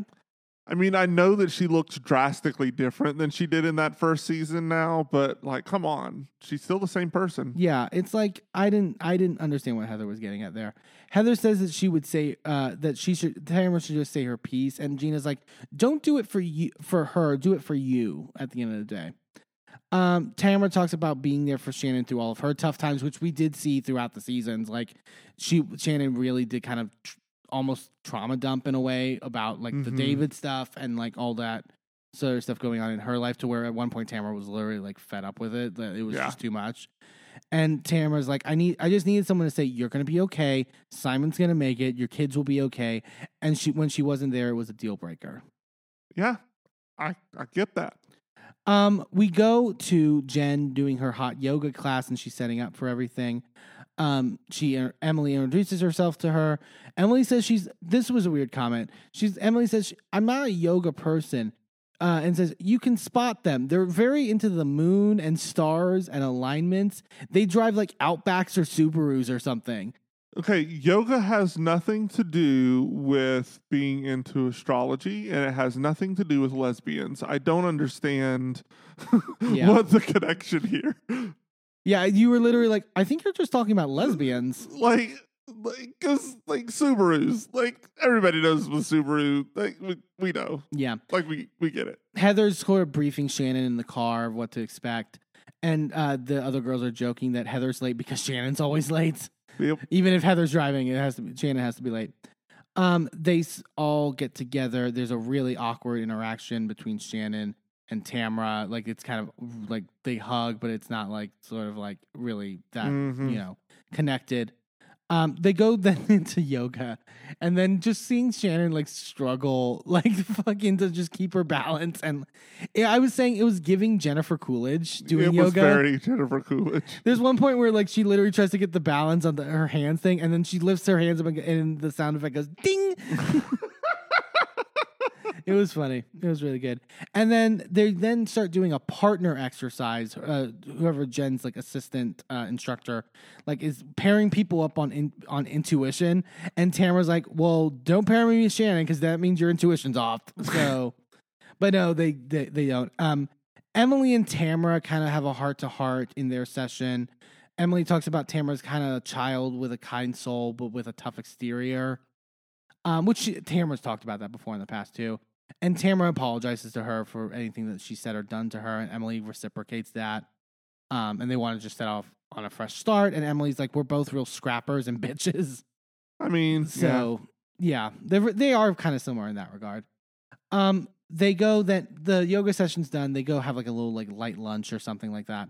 Um, we find out that Shannon and John are at three years, and that Shannon's kind of in a feels like she's in a really good place. And I'm like, Uh, I'm gonna I'm gonna be so sad this whole season, knowing what happens with Shan with John and her. it's like, god damn It's it. almost like Scandal all over again, where But- you're watching the the ship sink. yeah, and Ugh. and especially knowing how hard Shannon takes it, Yeah. It's like it's Well, and there's a moment late, uh, I think later maybe, where they are talking about how good things are with John, and John's like on the screen. I don't know Yeah. if the and like the look on his face, you can almost and maybe I'm reading into it. No, but it please do. looks it looks like he's caught in the headlights, like a deer in the headlights, where it's like, oh, if I didn't know about this, would I read that look the same way? yeah. would that look telegraph what I know he's about to do? Right. And yeah, Gina also makes a comment to Tamra and them about like it feels like Shannon's just not as wound up as last year. Like it like you know, she seems calmer. And Tamra goes, Is she on the pot? Which I mean we she does microdose, as Yeah. we saw. Um Mi- micro or macro? yeah. Um, I think it depends on the day. so then we get more of Jen. Jen's talking with uh, Shannon and I think Emily. And we get a bit more of her backstory now about this divorce. And this I was like, holy shit balls. Yeah. She talks about her family really loving Will. So which kind of now explains why he's still working at the family business. And then she says at one like she was prepared like basically like she was prepared to leave. She wasn't happy in the relationship. She was going to leave Oklahoma. And and to come to Orange County. And she said that one point they that her family was literally flown out to essentially have an intervention with her about leaving him.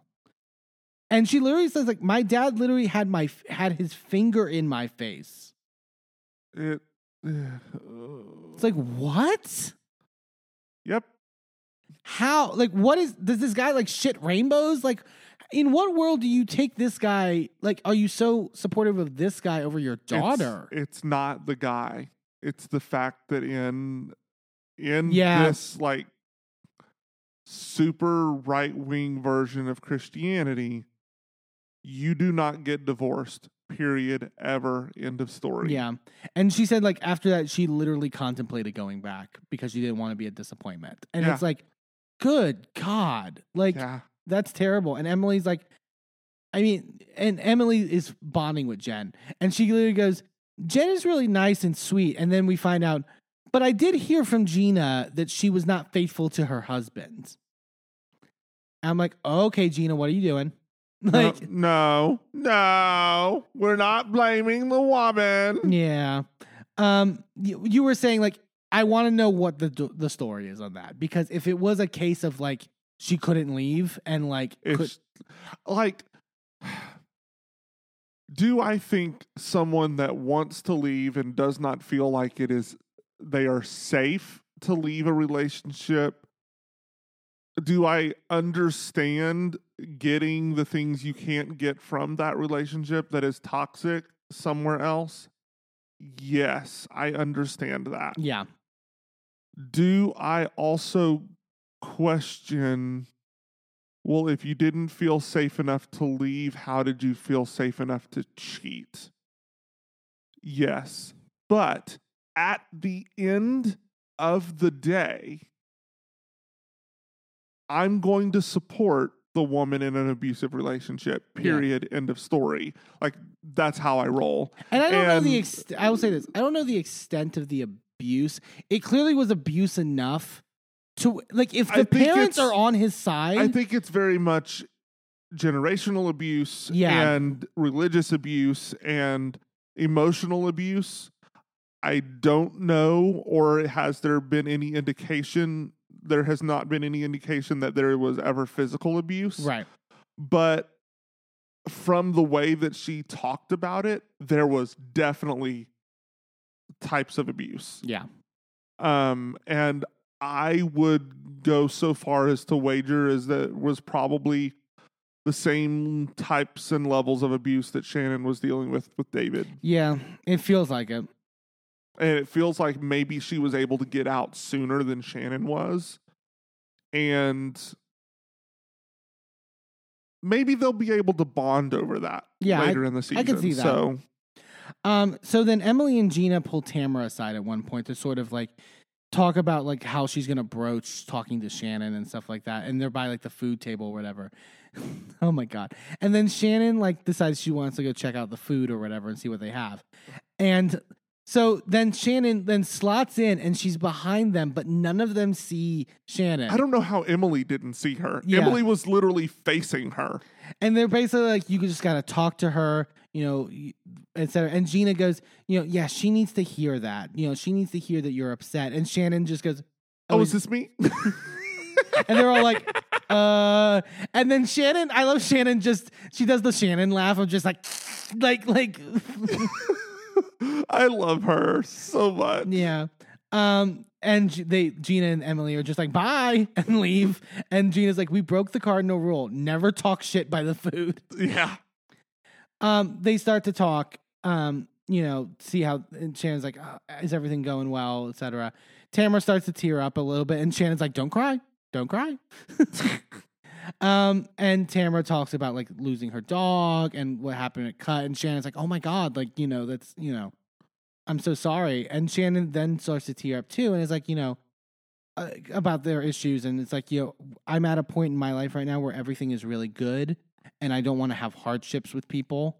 Um, and then Shannon basically suggests like we need to get together at some point and talk. And Tamra says that she would really like that. And then Shannon ends it by going, "We have a history, amiga." And I was like, "Oh great! It's so good. Oh my heartstrings!" And then we get the fla- the next week flashback of the the lunch, and it appears like it's going to be really intense. yeah. So And then we get like the this season on OC, and we get to see like a lunch with Taylor from Yeah. uh, Beverly Hills, and Vicki's showing up at some uh, point. Vicki show. What is it that she's screaming like when she answers the door? oh, I think she's just screaming. It was just we had forgotten she was coming back for this season, and both of us just went, "Yeah!" I think this season of OC is going to be really good. it's gonna be so good, and I just. I think there's gonna yes, there's gonna be drama, there's gonna be cattiness, there's gonna be savage reads, all of those things, right? But there's it's just gonna be fun. Also, these dumb bitches got back in ATVs after what happened last time. Yeah. It's like, girl, you couldn't have paid me enough to get in one of those. Nope. No, thank you. Not on this cast. no, thank you. Absolutely not. But overall, really fun episode of OC, and we're really excited to see uh, how it progresses going forward. Absolutely. All right, let's talk about tops and bottoms. Uh, we got uh, we got Atlanta, we got Jersey, uh, we got OC. What are you thinking, babe? Um, I'll start with my bottom. I'll give it to Teresa. Mm, I'm annoyed with the whole thing. Like I'm I'm fed up with the whole dynamic. I mean, I would almost I would was constantly giving it to both Teresa and Melissa, yeah. but like I think Teresa was just so like so wrong on so many arguments It's that so it put her over the edge. with the bullshit. yeah, it's like I just there was no strategy, and there it'd be one thing if even you had a strategy going into this, Yeah. but then when you don't, and it's just bullshit, and it's just catty and annoying, it pisses me off because like there's so much other things we could be doing with this time, and uh, this is just not it. And I'm, and I'm kind of getting really sick of it. And either to, either either Teresa's an accomplice to Luis, or she's a naive victim in all this. And either way, I don't like it. Yeah. I don't It's- like it either. It's not fun. Um, w- I'll talk about my top for the week. I think we have the same top. We might. Well, let's say it on three. One, One, two, two, three. Tam- Tamra. Yeah, yeah, yeah. Tamra uh, is my top. I, so great to see her back. I thought she came back really like it. There was no like waiting period. It was very just like right into the action. Um, f- and but also like not gunning for people immediately. I could see. I was worried she might be a little desperate coming back. Yeah. that she was gonna you know need to make her moment. Like Marlo, this is how you do it. Like you take your time. Well, Like- you see, um, Tamra had been a housewife. Marlo has never been a housewife Yeah. until recently. But it's like I love seeing the lighter moments. I love the funner stuff and the drama and sort of the cattiness. And it was weaved really nicely. Yeah. And I think she is the right narrator for the season of OC. That's what I think. 100%. I know your so your top is Tamra. My top is Tamra for very much the same reasons. I feel like she is breathing life back into things after um last season being so frustrating and then the covid season was so bad the week or the year before that Right. so like i i'm so glad to see her back and i'm just it it felt so it felt like coming home Yeah. like it felt good um so i i'm here for it i'm i'm excited for what this season um brings and um so when we talk about bottom um well i know you your bottom had a lot to do with 10 years of bullshit and so does mine because mine is marlo There you go. um, Marlo has been a friend of on this franchise for 10 fucking years um, before getting her peach. Um, and it's a rotted, nasty, disgusting peach because she's never been worth whatever they're paying her. Um, she needs to go back to friend of or go away Yeah.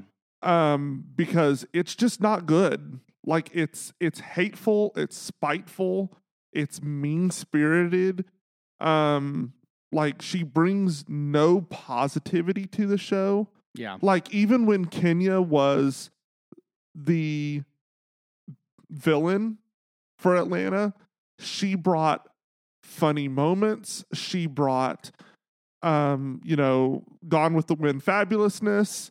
You know she was twirling up a storm Yeah. right? Marlo brings none of that. Like we have had many villains throughout the years on atlanta and all of them have had redeeming qualities. This bitch is just making shit up at this point. Right. and I just, after all of the bullshit we've dealt with for the last four different franchises Mhm. from Bravo, and by that I mean uh, Jersey, Vanderpump, um, uh, what were the other two we mentioned that had been so heavy before as well? oh yeah, yeah, yeah. Um, I mean, I would say Beverly Hills. I would Uh, say yeah, Beverly Hills has been heavy for a couple seasons now. So I mean, like we've had so much dark cloud. yeah. At this point, I'm just like, I don't even need her to finish the season. Right. Like, I'm good if she just doesn't come back next week. Yeah. I'm good. We don't need her. We just don't. Sheree can be villain enough on her own. I think Sanya can be a good villain sidekick type thing. And we can move that. We can move with that. Next season, honestly, I even wrote down my lineup for next season. my lineup, if it was me, we'd have seven. Okay. We'd have Kandi, Kenya, Monyetta, Sheree, Porsha. yeah, uh, I always say her name wrong, but Ava, Eva. Eva, I, I- Eva, and let's get Kim Zolciak back in here. She's got enough drama. She's got enough drama. She's a good villain to have. Her and Sheree could be good buddy buddy. I'm done with Sanya. Really, I don't need I'm fine with her. Um, so that would be my lineup. Get rid of Marlo. Forget she ever had a peach. Yeah. Like bury that peach off in the ocean somewhere. We don't need it to ever come back. Mm-hmm. That's just me. Hey, thanks for tuning into this episode of A Gay and His Enby. Join us next time for more of our recaps and hot takes. And be sure to subscribe and leave a review wherever you are listening. And check us out on our social media at A Gay and His Enby on all the platforms. A special shout out to Shane Ivers, who wrote Pulsar, the song we use for our theme. I'm Eamon. I'm Merlin, and, And we're, we're out. out. This show is a member of the Sorgatron Media Podcast Network. Find out more at sorgatronmedia.com.